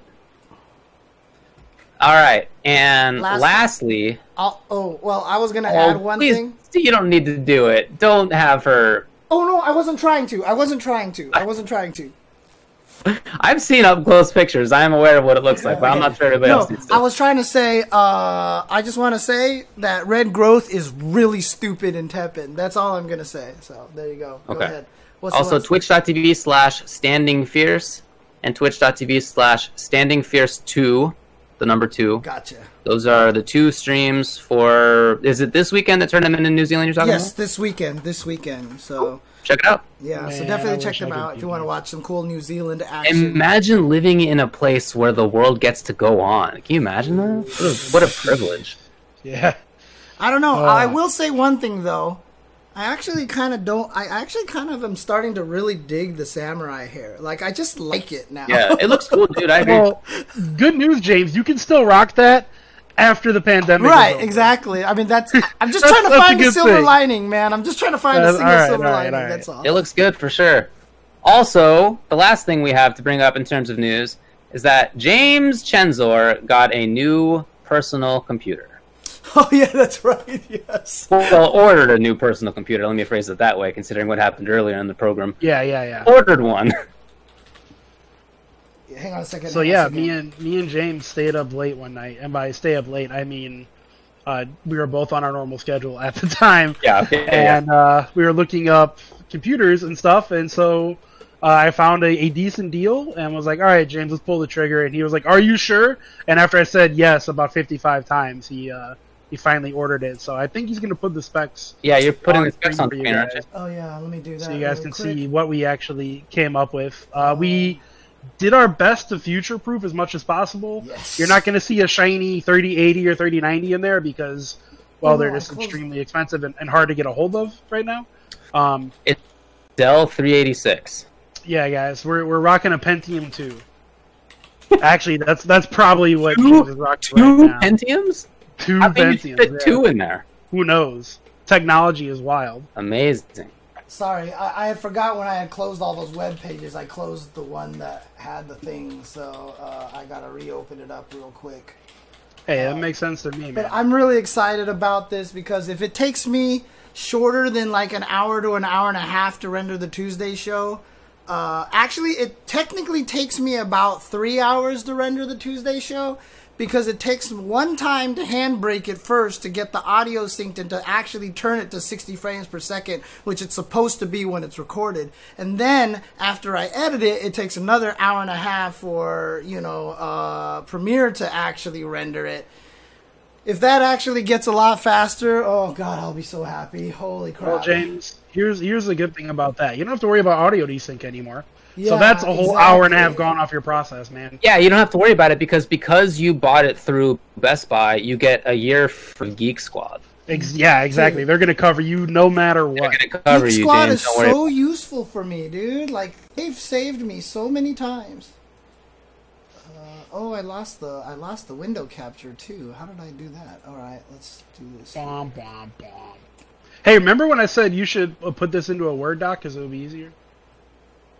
Uh, Just- this is just, just fine. this is there. just easy as well. So here we go. so let's see what we've got here. We've got a Cyber Power PC Eclipse P41AX DRGB ATX mid tower gaming case with tempered glass and black color. But it looks sick, actually. Yeah. Yeah, So- it's actually Wait, pretty. You're, you're making it sound dumb, but it actually looks cool. Why does this say laser engraving none? I definitely got some laser Oh engraving. no, James, you need to fix that. I You need to email them immediately. I definitely got some laser engraving, so I'll go find that out real quick. All right, what else do you got? What But else the do you nice got? thing, but the nice thing is, uh, this this comes with a free 500 gigabyte uh, S- SSD as well. That was part of the sale, so I have that. But yeah, I've got an AMD Ryzen. Uh, I've got my Mojo Ryzen here, 9 3900, 3.8 gigahertz here. Uh, let's see, I've got. Uh, You got pretty cool looking liquid cooling, by the way. Yeah. I know you guys can't see the pic, but it's just like a cool, you know, it's a multicolored one. You know, you know 16 gigs look. of RAM. The AMD uh, video card is the. This is not the one, is it? I can't even see. So It says the RX 5700. That's not the one that. nope, I, that should not be that card. I hope that it's not what you ordered. This is not. What the hell is going on over here? I really hope that's not what you ordered because that's not correct at all. You should I uh, selected look the into right that. thing. Okay, I'll double check. I'll He, double- he actually had a 2080 Super. This What is is what's supposed is- to be on this there? Is, so uh, not right here. I, I think you loaded up the default version of That's back what I think is going on here, too. I don't think- right, Before you're we right, You're right. You're right. I think I did. I think I did. So, let's see here. Uh, it'll be under items, of course. It'll be under what? Items. That's what I think you ordered. clicked. Well, Do you, it won't be do you there. have like a like a receipt in your email? That's oh. I would imagine. Yeah, I mean, wait, go go back to click to view your order. I think it actually did show some of the stuff. Yeah, Nobody can some of the see. stuff, Oh, yeah. are you showing this to everybody right now? Not right this, now. uh, on the right internet? now. Okay, here we go. This one says uh, I can show this part over here to everybody. Yeah, that's uh that's that's a lot. Yeah, that's that's accurate. Yeah, this one's accurate over here. So this one will actually be more of Sorry, the guys. information that we need here. So uh, this one has the let's see, uh, yep, the AMD Ryzen, the engraving. Yep, there it is. The engraving on it. The engraving is here. Uh, 32 gigs of memory. The uh, where is the video card? The video card. Oh, it's the way down here. It's the GeForce uh, RTX 2080. That's the, The video 2080 card down, Super. down here. 2080 Super. Gotta include the Super, James. That's important. Okay, okay. Yeah. In, in any case, look, I got a really Anyway, I there's got a a new buff one. computer. Yeah, It's on the way. It's gonna be dope. it's gonna. We take, won't have audio desync anymore. Thank goodness. They say that it's gonna take uh, about uh, a month, four, three to four weeks, for them to uh, assemble it and send it to me. Uh, I did message them. They have responded that they will install the operating system on the SSD, so that Good. will make the operating system that much faster and everything like that. Uh, I mean, look, I my I'll just say this much: the goal that I put out there was twenty five hundred dollars for the PC. We didn't quite reach twenty five hundred, but we got close enough that I was like, whatever, that's fine.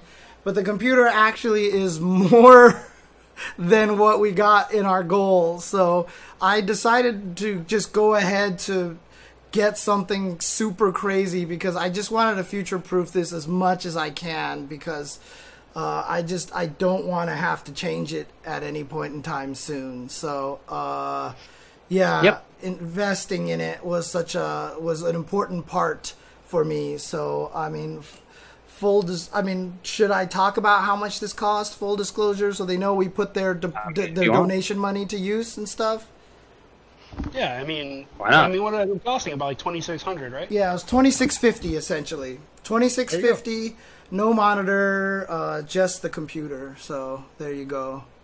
We're in there. We have a, we'll So have a real PC in- in three to four weeks. Yeah. Yeah. Uh huh. Cool. Uh, actually, almost four times a Trump tax payment. Almost four times. So Eat that, Trump. Yep, that guy is not my favorite, but yeah, I'm excited for the PC. I expect it'll be good, and that'll be in a few weeks. yeah. Cool. So. Cool. Can't wait.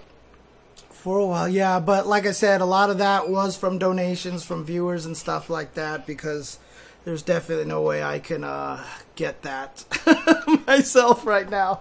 So I appreciate that very much to all the people out there who have donated and uh, helped out with this. Like I said, hopefully that means that I can improve a lot of stuff and. I'm really excited just to be able to do things faster, to record this without the audio desync, without me clicking on another scene on XSplit and waiting 10 years before it actually changes Yeah. scenes and all that stuff like that. So Yeah, we're gonna have none of the, all the issues we had earlier today with the Hawaiian shirt man on will not exist anymore. They'll, yeah, they'll all be gone. Yeah.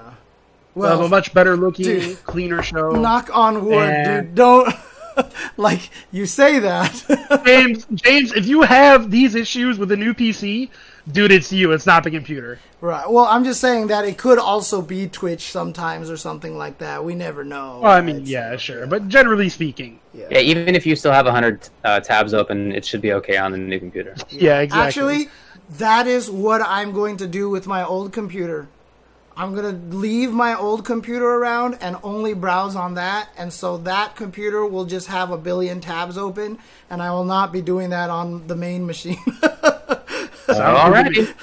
that is Hey, the plan. thanks, Tetsuya, for the 1,000 bits. Much Oh, thank you. obliged. Thank you very much. Much appreciated. So. All right, everybody. I think that's about it for today. And now comes the three hour rendering of the Tuesday show for myself to do. So, one of the last few times. yes. Bird 'em. Cool. Thanks, guys, for chilling.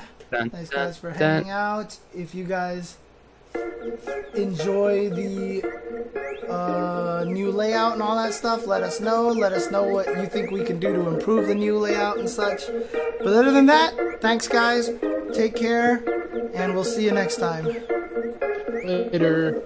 Whew, I'm, fi- I'm glad I can finally unbutton this shirt. It's been buttoned up way too high. I mean, you make jokes, but literally, as soon as we get off stream, I take off my clothes.